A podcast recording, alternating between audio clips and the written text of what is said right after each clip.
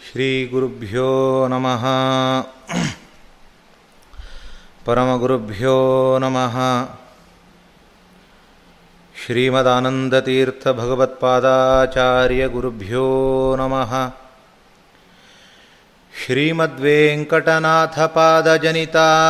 गङ्गा जगत्पावनी यस्यापाङ्गनिरीक्षणं विधि भवेन्द्रार्कादिसर्वेष्टदम्।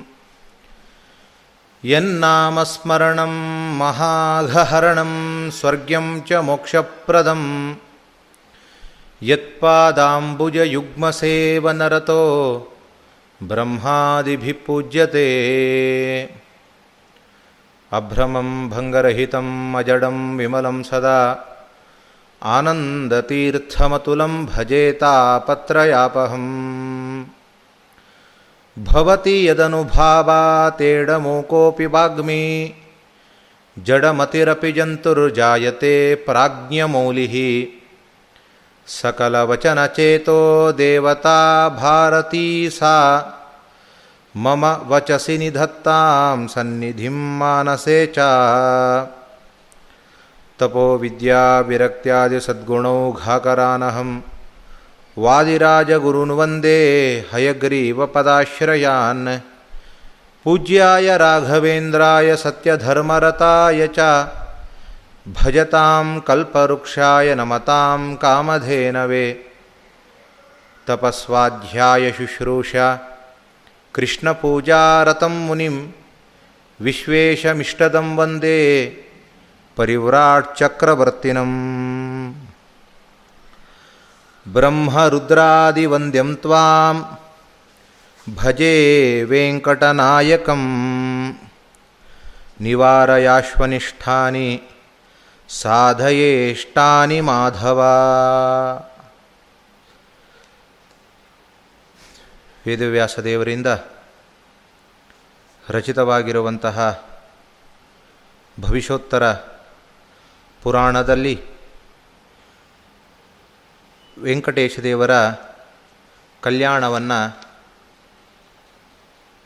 ಹೇಳುವಾಗ ನಿನ್ನೆ ದಿನ ಭಗವಂತ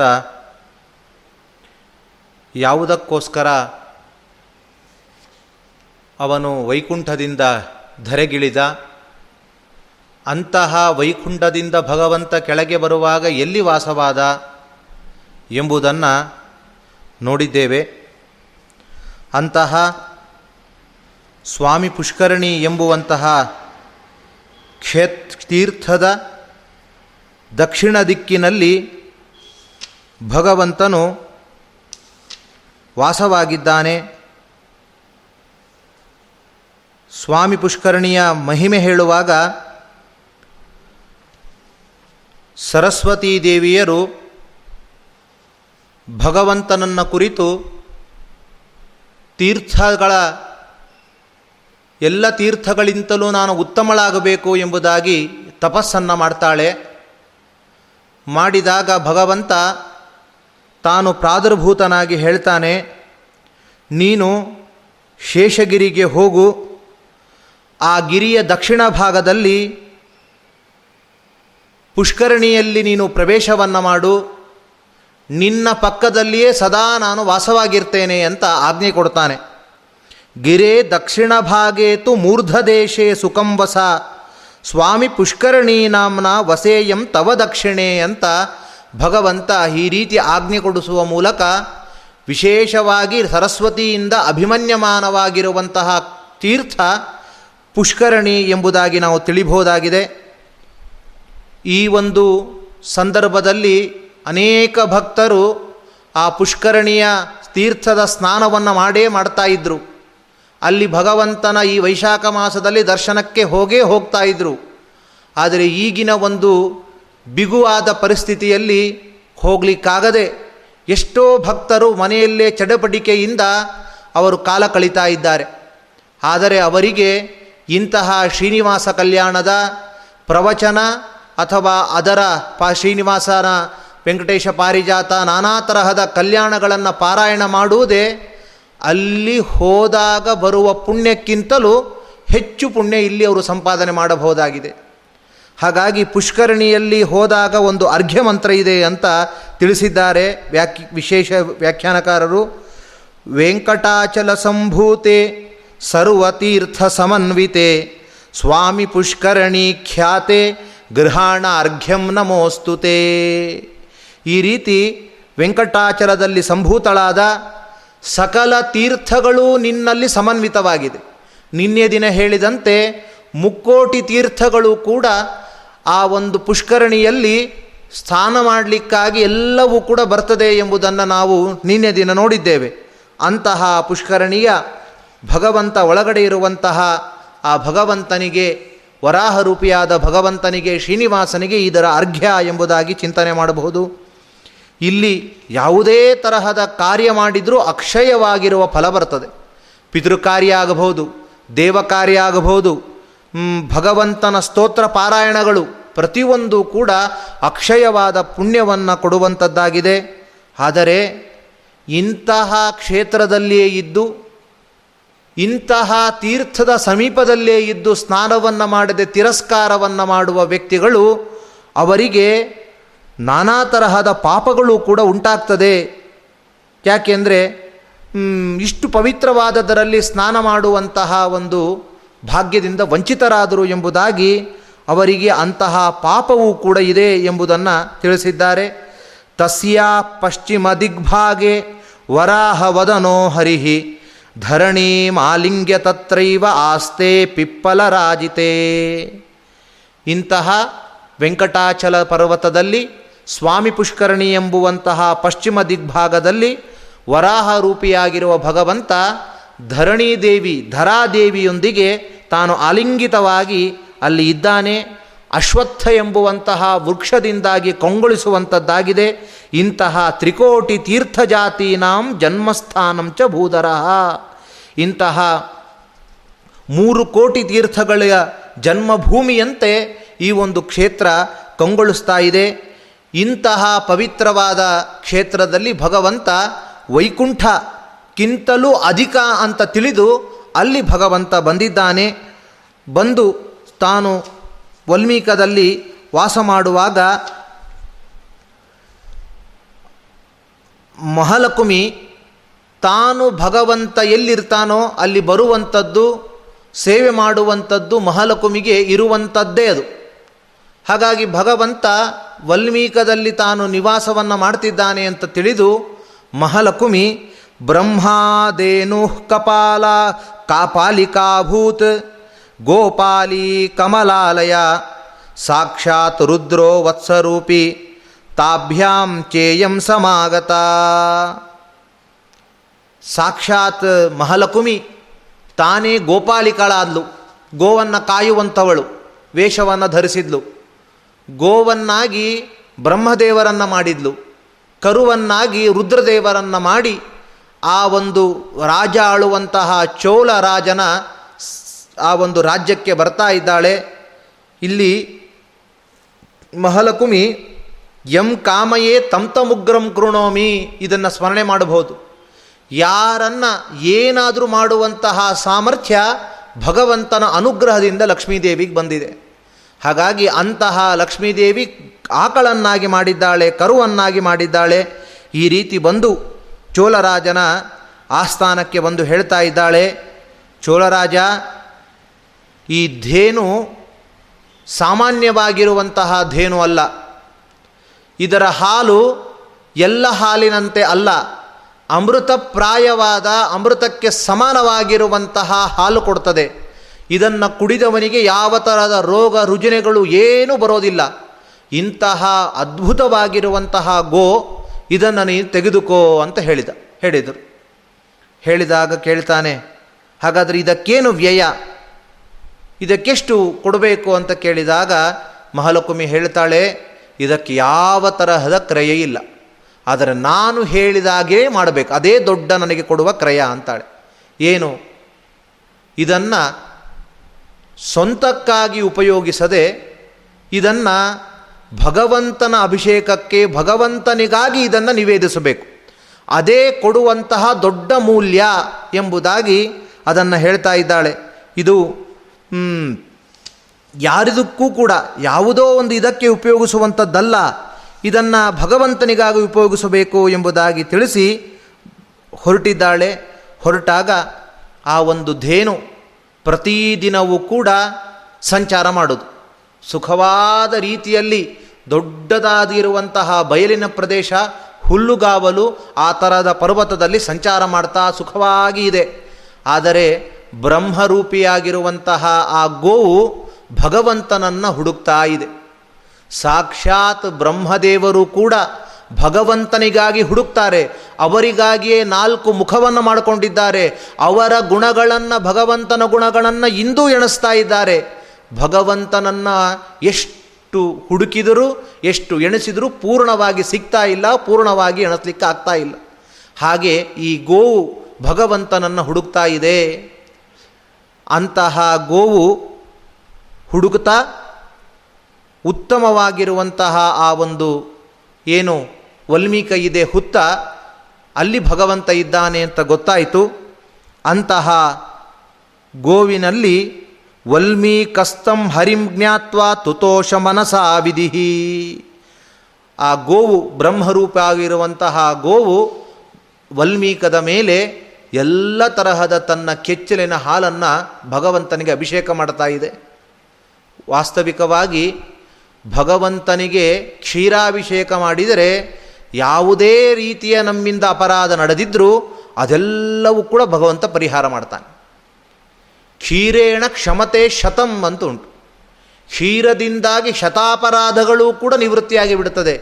ಹಾಗಾಗಿಯೇ ಭಾಗವತದಲ್ಲಿ ಇಂದ್ರದೇವ ತಾನು ಮಾಡಿದ ಕೃಷ್ಣ ಪರಮಾತ್ಮನ ಮೇಲೆ ತೋರಿದ ಕೋಪವನ್ನು ಕೋಪದಿಂದ ಬಂದ ಪಾಪದ ಪರಿಹಾರಕ್ಕೆ ಗೋವಿಂದ ಪಟ್ಟಾಭಿಷೇಕ ಅಂತ ಗೋವು, ಯಾವ ಗೋವು?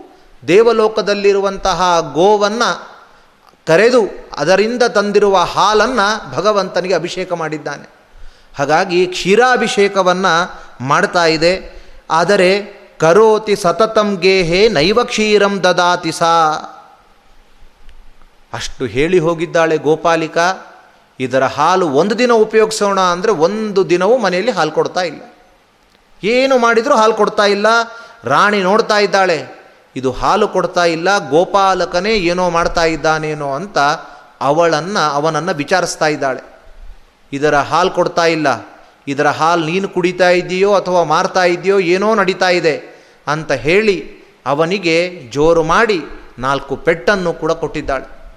ಈ ರೀತಿಯಾಗಿ ಮಾಡ್ತಾ ಇದ್ದಿ ಅಂತ ಹೊಡೆದಿದ್ದಾಳೆ. ಇಲ್ಲಿ ಒಂದು ವಿಶೇಷ ತಿಳಿಬೇಕು. ಈ ಗೋವು ಕಾಮಧೇನುವಿನಂತೆ ಇರುವಂಥದ್ದು. ಗೋವಿನಿಂದ ಬರುವಂತಹ ಹಾಲು ಆ ರಾಜನ ಹೆಂಡತಿ ಮಕ್ಕಳಿಗಾಗಿ ವಿನಿಯೋಗಿಸಬೇಕಾಗಿದೆ, ನಮಗಾಗಿ ಬೇಕಾಗಿದೆ ಅಂತ ಅವಳು ಭಾವಿಸ್ತಾ ಇದ್ದಾಳೆ. ಆದರೆ ಭಗವಂತನ ಯಾವುದೇ ದ್ರವ್ಯಗಳು ಕೂಡ, ಯಾವುದೇ ದ್ರವ್ಯದ ಉಪಯೋಗವೂ ಕೂಡ ನೇರವಾಗಿ ನಾವು ಉಪಯೋಗಿಸುವಾಗಿಲ್ಲ. ಏಪಚಂತ್ಯಾತ್ಮಕಾರಣಾತ್. ಯಾರು ತಮ್ಮ ಹೊಟ್ಟೆಯ ಪೂರಣೆಗೋಸ್ಕರವೇ ದ್ರವ್ಯಗಳನ್ನು ಉಪಯೋಗ ಮಾಡ್ತಾ ಇದ್ದಾರೆ, ಅವರು ತಿನ್ನುವಂಥದ್ದು ಆ ದ್ರವ್ಯ ಅಲ್ಲ, ಆ ಹಣ್ಣು, ಹಾಲು, ಪದಾರ್ಥಗಳಲ್ಲ, ಅವರ ಪಾಪವನ್ನು ಅವರೇ ತಿಂದ ಹಾಗೆ. ಭಗವಂತನ ಒಂದು ಅನುಸಂಧಾನ ಭಾವ ಇಲ್ಲದೆ ಉಪಯೋಗಿಸುವಂತಹ ಪದಾರ್ಥಗಳು ಅದು ಪಾಪ ತಿಂದ ಹಾಗೆ. ಅಷ್ಟೇ ಅಲ್ಲ ಅವನು ಸ್ಥೇನ ಅವನು ಕಳ್ಳ ಅಂತ ಕರೆದಿದ್ದಾರೆ. ಯಾರು ಭಗವಂತನಿಗೆ ಸಮರ್ಪಣೆ ಮಾಡದೆ ತೆಗೆದುಕೊಳ್ತಾನೋ ಅವನು ದೊಡ್ಡ ಕಳ್ಳ ಅಂತ ಹೇಳ್ತಾರೆ. ಅದಕ್ಕಾಗಿ ಇಲ್ಲಿ ಲೌಕಿಕವಾಗಿರುವಂತಹ ಆ ಒಂದು ಹಾಲನ್ನು ತನ್ನ ಉಪಯೋಗಕ್ಕೋಸ್ಕರ ಇಚ್ಛೆ ಪಡ್ತಾ ಇದ್ದಾಳೆ. ಇದರಿಂದ ಇನ್ನೊಂದು ತಿಳಿಯುವುದೇನು ಅಂದರೆ ಹೇಗೆ ಹಾಲಿನ ಉಪಯೋಗವನ್ನು ತನ್ನ ಸ್ವಂತಕ್ಕೆ ಮಾಡಿಕೊಳ್ಬೇಕು ಎಂಬುವ ದುರುದ್ದೇಶದಿಂದ ಗೋಪಾಲಕಲನ್ನು ಬಡೆದು ಹೊಡೆದು ಕಳಿಸ್ತಾ ಇದ್ದಾಳೆ. ಅದು ಅಪರಾಧ. ಲಕ್ಷ್ಮೀದೇವಿ ಹೇಳಿದ್ಲು, ಇದು ನಿನ್ನ ಸ್ವಂತಕ್ಕೆ ಉಪಯೋಗ ಮಾಡುವಂಥದ್ದಲ್ಲ ಅಂತ. ಆದರೆ ಈ ರೀತಿಯಾದ ಪ್ರವೃತ್ತಿಯನ್ನು ತೋರ್ತಾ ಇದ್ದಾಳೆ.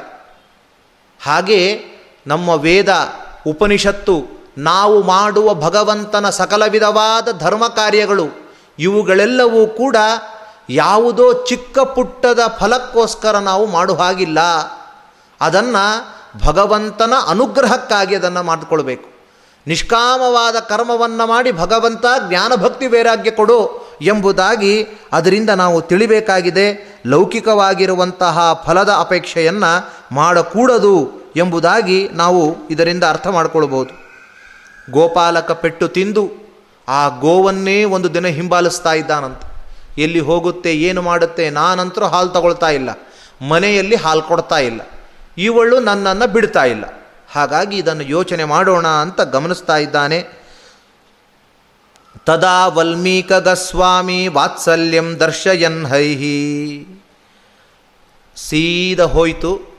ಅಲ್ಲಿ ವಲ್ಮೀಕದಲ್ಲಿ ಇರುವಂತಹ ಭಗವಂತನಿಗೆ ಹಾಲೆಲ್ಲ ಸುರಿಸ್ತಾ ಇತ್ತು. ಸುರಿಸಿದಾಗ ಯೋಚನೆ ಮಾಡ್ತಾನೆ, ಇದರಿಂದ ನಾನು ಇವತ್ತು ಪೆಟ್ಟು ತಿಂದಿದ್ದೇನೆ, ಬೈಗಳನ್ನು ತಿಂದಿದ್ದೇನೆ. ಹಾಗಾಗಿ ಈ ಗೋವನ್ನೇ ನಾನು ಒಡೆದು ಹೊಡೆದು ಬಿಡ್ತೇನೆ, ವಧ ಮಾಡ್ತೇನೆ ಎಂಬುದಾಗಿ ಭಗವಂತ ಆ ಒಂದು ಗೋವನ್ನು ತಾನು ಹನನ ಮಾಡಲಿಕ್ಕೋಸ್ಕರ ಮದರ್ಥಂಚ ಕುಠಾರೇಣ ಹನಿಷ್ಯತಿ ಚ ಗಾಂಖಲಹ ಈ ರೀತಿ ಕುಠಾರವನ್ನು ಎತ್ತಿ ತಾನು ಹೊಡಿಲಿಕ್ಕೆ ಉದ್ಯುಕ್ತನಾದಾಗ ವಲ್ಮೀಕಗತನಾಗಿರುವಂತಹ ಶ್ರೀನಿವಾಸ ಯೋಚನೆ ಮಾಡ್ತಾನೆ ನಾ ನನಗಾಗಿ ಈ ಗೋವನ್ನು ಇವನು ಹನನ ಮಾಡ್ತಾ ಇದ್ದಾನೆ. ಇದು ಸರ್ವಥಾ ಕೂಡದು ಅಂತ ಚಿಂತೆ ಮಾಡ್ತಾನೆ. ಯಾಕೆ ಅಂದರೆ ಭಗವಂತ ಅಂಕೊಳ್ತಾನೆ, ಏಕೇನ ತುಳಸಿ ಮಾತ್ರ ದಲೇನ ಅಪಿ ನರೋತ್ತಮ ಪೂಜಯೇತ್ ಭಕ್ತಿಭಾವೇನ ತಂ ರಕ್ಷ್ಯಾಮೀತಿ ಮತ್ಪಣಃ. ಭಗವಂತನಿಗೂ ಒಂದು ಪಣ, ಅವನ ಒಂದು ಮೂಲಧನ ಇದೆ ಅಂತೆ. ಅಂದರೆ ಅವನೂ ಒಂದು ಪ್ರತಿಜ್ಞೆಯನ್ನು ಮಾಡಿದ್ದಾನಂತೆ. ಏನು ಅಂದರೆ ನನ್ನನ್ನು ಯಾರು ಒಂದೇ ಒಂದು ತುಳಸಿ ದಳದಿಂದ, ಸ್ವಾಮಿ, ನೀನು ಪ್ರೀತನಾಗುವಂಥ ಅರ್ಚನೆ ಮಾಡ್ತಾನೋ, ಅಂತಹ ವ್ಯಕ್ತಿ ಎಂಥವನಾಗಿದ್ದರೂ ಕೂಡ ನಾನು ರಕ್ಷಣೆ ಮಾಡ್ತೇನೆ ಅಂತ ಭಗವಂತ ಒಂದು ಪಣ ತೊಟ್ಟಿದ್ದಾನೆ. ಪಣ ಎಂಬುದಕ್ಕೆ ಮೂಲಧನ ಅಂತಾರೆ. ಭಗವಂತನ ಮೂಲವಾಗಿರುವಂತಹ ಒಂದು ಪ್ರತಿಜ್ಞೆ ಇದು. ಅದನ್ನೇ ರಾಮಾವತಾರದಲ್ಲೂ ಭಗವಂತ ತೋರಿಸಿಕೊಡ್ತಾನೆ, ಹೇಳ್ತಾನೆ. ಸಕೃದೇವ ಪ್ರಪನ್ನಾಯ ತವಾಸ್ಮೀಚಿತ ಯಾಚತೆ ಅಭಯಂ ಸರ್ವಭೂತೇಭ್ಯ ದದಾಮಿ ಏತದ್ ಮಮ. ಒಮ್ಮೆ ನನ್ನ ಪಾದಬುಡಕ್ಕೆ ಬಿದ್ದು ಸ್ವಾಮಿ, ನಾನು ನಿನ್ನವ ನಿನ್ನವ ಅಂತ ಅಂದರೆ ಸಾಕು, ಅಂಥವನನ್ನು ನಾನು ಉದ್ಧಾರ ಮಾಡ್ತೇನೆ ಅಂತ ಭಗವಂತನ ಇನ್ನೊಂದು ಪಣ. ಹಾಗೆ ಒಂದು ತುಳಸಿ ದಳದಿಂದಲೇ ನನ್ನನ್ನು ಅರ್ಚನೆ ಮಾಡಿದರೆ ನಾನು ಅನುಗ್ರಹ ಮಾಡ್ತೇನೆ. ಹಾಗಿರುವಾಗ ದಿನನಿತ್ಯ ಕ್ಷೀರಾಭಿಷೇಕವನ್ನು ನನ್ನನ್ನು, ನನ್ನ ಮೇಲೆ ಮಾಡ್ತಾ ಇದೆ, ಇಂತಹ ಗೋವನ್ನು ಇವನು ವಧ ಮಾಡ್ತಾನಲ್ಲ ಅಂತ ಕೇಳಿ, ಇತ್ತಂ ವಿಚಾರ್ಯ ಗೋವಿಂದ ತತ್ಪ್ರಹಾರಂ ಪ್ರಗೃಹ್ಯಚ ಇಂತಹ ಒಂದು ಪೆಟ್ಟನ್ನು ಗೋವಿಗೆ ಬೀಳುವುದನ್ನು ಭಗವಂತ ಸರಿಸಿ, ಆ ಪೆಟ್ಟನ್ನು ತಾನು ತಿಂತಾ ಇದ್ದಾನೆ. ಇದು ಭಗವಂತನ ದೊಡ್ಡದಾಗಿರುವಂತಹ ಕಾರುಣ್ಯ. ಇದೇ ನಿಜವಾದ ಆಪ್, ಆ ಆಪತ್ ಬಂಧುಗಳ ಲಕ್ಷಣ. ಎಲ್ಲ ತರಹದ ಉಪಯೋಗಗಳನ್ನು ಅವರಿಂದ ತೆಗೆದುಕೊಂಡು ಆಪತ್ಕಾರದಲ್ಲಿ ಕೈ ಬಿಡುವಂತಹ ಬಂಧುಗಳೇ ಇವತ್ತು ಜಾಸ್ತಿ ಇದ್ದಾರೆ. ಯಾರು ಕೂಡ ಆಪತ್ ಬಂಧುಗಳಲ್ಲ, ಭಗವಂತ ಒಬ್ಬನೇ ಆಪತ್ ಬಂಧು. ಜಗನ್ನಾಥದಾಸರು ಹೇಳುವಾಗ, ಜನಪ ಮೆಚ್ಚಿದರೀವ ಧನವಾಹನ ವಸನ ಭೂಮಿಯ ತನು ಮನೆಗಳನ್ನು ಇತ್ತು ಆದರಿಪುಡುಂಟೇನೋ ಲೋಕದಳು ಅಂತಾರೆ. ಲೋಕದಲ್ಲಿ ಒಬ್ಬ ಸಮರ್ಥನಾದ ರಾಜ ಅಥವಾ ಐಶ್ವರ್ಯವಂತ ಇದ್ದವನು ಪ್ರೀತನಾದರೆ ಅವನೊಂದು ಧನ ಕೊಡ್ಬೋದು ಇರಲಿಕ್ಕೆ ಸ್ವಲ್ಪ ದಿನಗಳ ಕಾಲ ಮನೆ ಕೊಡ್ಬೋದು ಭೂಮಿ ಕೊಡ್ಬೋದು ಆದರೆ ತನ್ನನ್ನೇ ತಾನು ಕೊಡುಕೊಳ್ಳುವಂತಹ ಯಾವ ಸ್ವಾಮಿ ಲೋಕದಲ್ಲಿದ್ದಾನೆ ಹೇಳ್ರಿ. ಅಂತಹ ಸ್ವಾಮಿ ಇದ್ದಾನೆ ಅಂದರೆ ನಮ್ಮಪ್ಪ ವೆಂಕಪ್ಪ ಮಾತ್ರ ಇರುವಂಥದ್ದು ಅಂತ ತಿಳಿಬೇಕಾಗಿದೆ ನಾವು. ಈ ಒಂದು ಪ್ರಸಂಗದಿಂದ ಅದನ್ನು ಅರ್ಥ ಮಾಡಿಕೊಳ್ಬೋದಾಗಿದೆ. ಭಗವಂತ ತನ್ನ ಪ್ರತಿಜ್ಞೆಗಳನ್ನು ಮುರಿಯುವಂಥದ್ದು ಕಂಡಿದೆ. ನಾನು ಆಯುಧ ಹಿಡಿಯೋಲ್ಲ ಅಂತ ತಾನು ಪ್ರತಿಜ್ಞೆ ಮಾಡಿರ್ತಾನೆ, ಆಯುಧವನ್ನು ಹಿಡಿತಾನೆ. ಯಾವುದಕ್ಕೋಸ್ಕರ? ಭಕ್ತರ ಪ್ರತಿಜ್ಞೆಯನ್ನು ಸಾರ್ಥಕಗೊಳಿಸಿದಕ್ಕೋಸ್ಕರ. ಕೌಂತೇಯ ಪ್ರತಿಜಾನೀಹಿ ನಮೇ ಭಕ್ತ ಪ್ರಣಶ್ಯತಿ. ಅರ್ಜುನ, ನೀನು ಪ್ರತಿಜ್ಞೆ ಮಾಡು. ಅದನ್ನು ನಾನು ಈಡೇರಿಸ್ತೇನೆ ಅಂತಾನೆ ಭಗವಂತ. ಹಾಗಾದರೆ ತನ್ನ ಪ್ರತಿಜ್ಞೆಯನ್ನು ಭಕ್ತರಿಗಾಗಿ ಮುರಿತಾನೆ, ಭಕ್ತರು ಮಾಡಿರುವಂತಹ ಪ್ರತಿಜ್ಞೆಯನ್ನು ತಾನು ಸೋತರೂ ಚಿಂತೆ ಇಲ್ಲ ಅಂತ ಅವರ ಪ್ರತಿಜ್ಞೆಯನ್ನು ಈಡೇರಿಸ್ತಾನೆ. ಈಡೇರಿಸ್ತಾನೆ ಭಗವಂತ. ಇದು ಭಗವಂತ ತೋರುವ ದೊಡ್ಡ ಭಕ್ತರ ಮೇಲಿನ ಅನುಗ್ರಹ. ನಮ್ಮ ವಿಶ್ವೇಶತೀರ್ಥ ಶ್ರೀಪಾದಂಗಳವರು ಒಂದು ಕಥೆಯನ್ನು ಅಜಾಮಿಳೋಪಾಖ್ಯಾನದ ಸಂದರ್ಭದಲ್ಲಿ ಹೇಳ್ತಾ ಇದ್ರು. ಭಗವಂತನ ನಾಮಸ್ಮರಣೆ ಒಮ್ಮೆ ಹೇಳಿದರೆ ಸಾಕು. ಸಕೃದೇವ ಪ್ರಪನ್ನಾಯ ಅಂತ ರಾಮ ಹೇಳಿದ ಹಾಗೆ ಒಮ್ಮೆ ಭಗವಂತನ ನಾಮವನ್ನು ಹೇಳಿದರೆ ಸಾಕು. ಹರಿರನ್ನಾಮ್ನಶ್ಚ ಯಾಶಕ್ತಿ ಪಾಪ ನಿರ್ಧರಣೆ ದ್ವಿಜ. ಭಗವಂತನ ನಾಮಸ್ಮರಣೆ ಎಷ್ಟು ಪಾಪಗಳನ್ನು ನಾಶ ಮಾಡುವ ಶಕ್ತಿ ಇದೆ, ಅಷ್ಟು ಪಾಪಗಳನ್ನು ಒಬ್ಬ ವ್ಯಕ್ತಿ ತನ್ನ ಜೀವನದಲ್ಲಿ ಮಾಡಲಾರ ಅಂತಾರೆ. ಅಷ್ಟು ಪಾಪಗಳನ್ನು ನಾಶ ಮಾಡುವ ಶಕ್ತಿ ಭಗವಂತನ ನಾಮಕ್ಕಿದೆ. ಒಂದು ಆಶ್ರಮದಲ್ಲಿ ಗುರು ಶಿಷ್ಯರು ವಾಸವಾಗಿದ್ದರು ಆ ಗುರು ಶಿಷ್ಯರ ಆಶ್ರಮಕ್ಕೆ ಒಬ್ಬ ವ್ಯಕ್ತಿ ಬರ್ತಾನೆ. ಏನೋ ತಪ್ಪು ಮಾಡಿದ್ದಾನೆ, ಆ ತಪ್ಪಿಗೆ ಪ್ರಾಯಶ್ಚಿತ್ತ ಏನು ಅಂತ ಕೇಳಲಿಕ್ಕೆ ಬಂದಿದ್ದಾನೆ. ಆದರೆ ಗುರುಗಳು ಯಾವುದೋ ಕಾರ್ಯನಿಮಿತ್ತದಿಂದ ಆಶ್ರಮದಲ್ಲಿಲ್ಲ, ಶಿಷ್ಯ ಮಾತ್ರ ಇದ್ದಾನೆ. ಶಿಷ್ಯ ಕೇಳ್ತಾನೆ, ಏನು ಬಂದದ್ದು? ಅಂತ. ಇಲ್ಲ, ಈ ರೀತಿ ಹೀಗೆ ತಪ್ಪು ನಡೆದು ಹೋಗಿದೆ. ಅದಕ್ಕೋಸ್ಕರ ಪ್ರಾಯಶ್ಚಿತ್ತವನ್ನು ಕೇಳಲಿಕ್ಕೆ ಬಂದಿದ್ದೇನೆ. ಶಿಷ್ಯ ತಾನೇ ಪ್ರಾಯಶ್ಚಿತ್ತ ಹೇಳ್ತಾನೆ, ಇಂತಹ ತಪ್ಪು ಮಾಡಿದ್ದೀರಿ, ಮೂರು ಬಾರಿ ಹರಿನಾಮ ಸ್ಮರಣೆ ಮಾಡಿರಿ ಅಂತ ಹೇಳಿ ಕಳಿಸ್ತಾನೆ. ಗುರುಗಳು ಬಂದರು.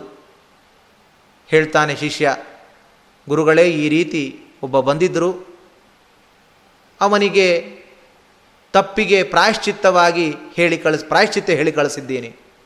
ಗುರುಗಳು ಕೇಳಿದರು, ಏನು ಪ್ರಾಯಶ್ಚಿತ್ತ ಹೇಳಿದ್ವಿ ಮೂರು ಬಾರಿ ಹರಿನಾಮ ಸ್ಮರಣೆ ಮಾಡು ಅಂತ ಹೇಳಿ ಕಳಿಸಿದೆ ಅಂತ ಹೇಳಿದರು. ಗುರುಗಳು ಹೇಳ್ತಾರೆ, ಎಂತಹ ತಪ್ಪು ಮಾಡಿಬಿಟ್ಟು? ಎಷ್ಟು ಅಪರಾಧ ಮಾಡಿದಿ ನೀನು ಅಂತ ಹೇಳ್ತಾ ಇದ್ದಾರೆ. ಶಿಷ್ಯ ಅಂದ, ಸ್ವಾಮಿ, ಏನಾಯಿತು? ಹರಿನಾಮ ಸ್ಮರಣೆ ಮಾಡು ಅಂತ ಹೇಳಿದ ತಪ್ಪಾಯ್ತಾ ಅಂತ ಕೇಳಿದಾಗ ಗುರುಗಳು ಹೇಳ್ತಾರಂತೆ ಹರಿನಾಮ ಸ್ಮರಣೆ ಮಾಡಿ ಮಾಡು ಅಂತ ಹೇಳಿದ್ದು ತಪ್ಪಲ್ಲ. ಹರಿನಾಮ ಸ್ಮರಣೆಯನ್ನು ಮೂರು ಬಾರಿ ಮಾಡು ಅಂತ ಹೇಳಿದೆಯಲ್ಲ, ಅದು ಯಾಕೆ ಮೂರು ಬಾರಿ ಹೇಳಬೇಕಿತ್ತು? ಅದು ತಪ್ಪಾಯಿತು ಅಂತ ಇದ್ದಾರೆ. ಆ ಪಾಪದ ಪರಿಹಾರಕ್ಕೆ ಒಮ್ಮೆ ಒಮ್ಮೆ, ಒಂದೇ ಒಂದು ಬಾರಿ ಭಗವಂತನ ಸ್ಮರಣೆ ಮಾಡಿದರೂ ಸಾಕು, ಪಾಪ ದೂರ ಆಗುವಾಗ ಮೂರು ಬಾರಿ ಯಾಕೆ ಹೇಳಬೇಕು ಅಂತ ಹೇಳಿದೆ ಅಂತ ಕೇಳ್ತಾ ಇದ್ದಾರೆ. ಇದರ ಸ್ಪಿರಿಟು ಭಗವಂತನ ನಾಮವನ್ನು ಭಕ್ತಿಯಿಂದ ನಾವು ಹೇಳಿದರೆ ಎಲ್ಲ ತರಹದ ಪಾಪಗಳು ದೂರವಾಗ್ತದೆ. ಭಗವಂತನ ಪ್ರತಿಮೆಗಳನ್ನು, ಶಾಲಗ್ರಾಮಗಳನ್ನು ತುಳಸಿಯಿಂದ, ಭಕ್ತಿಯಿಂದ ಅರ್ಚನೆ ಮಾಡಿದರೆ.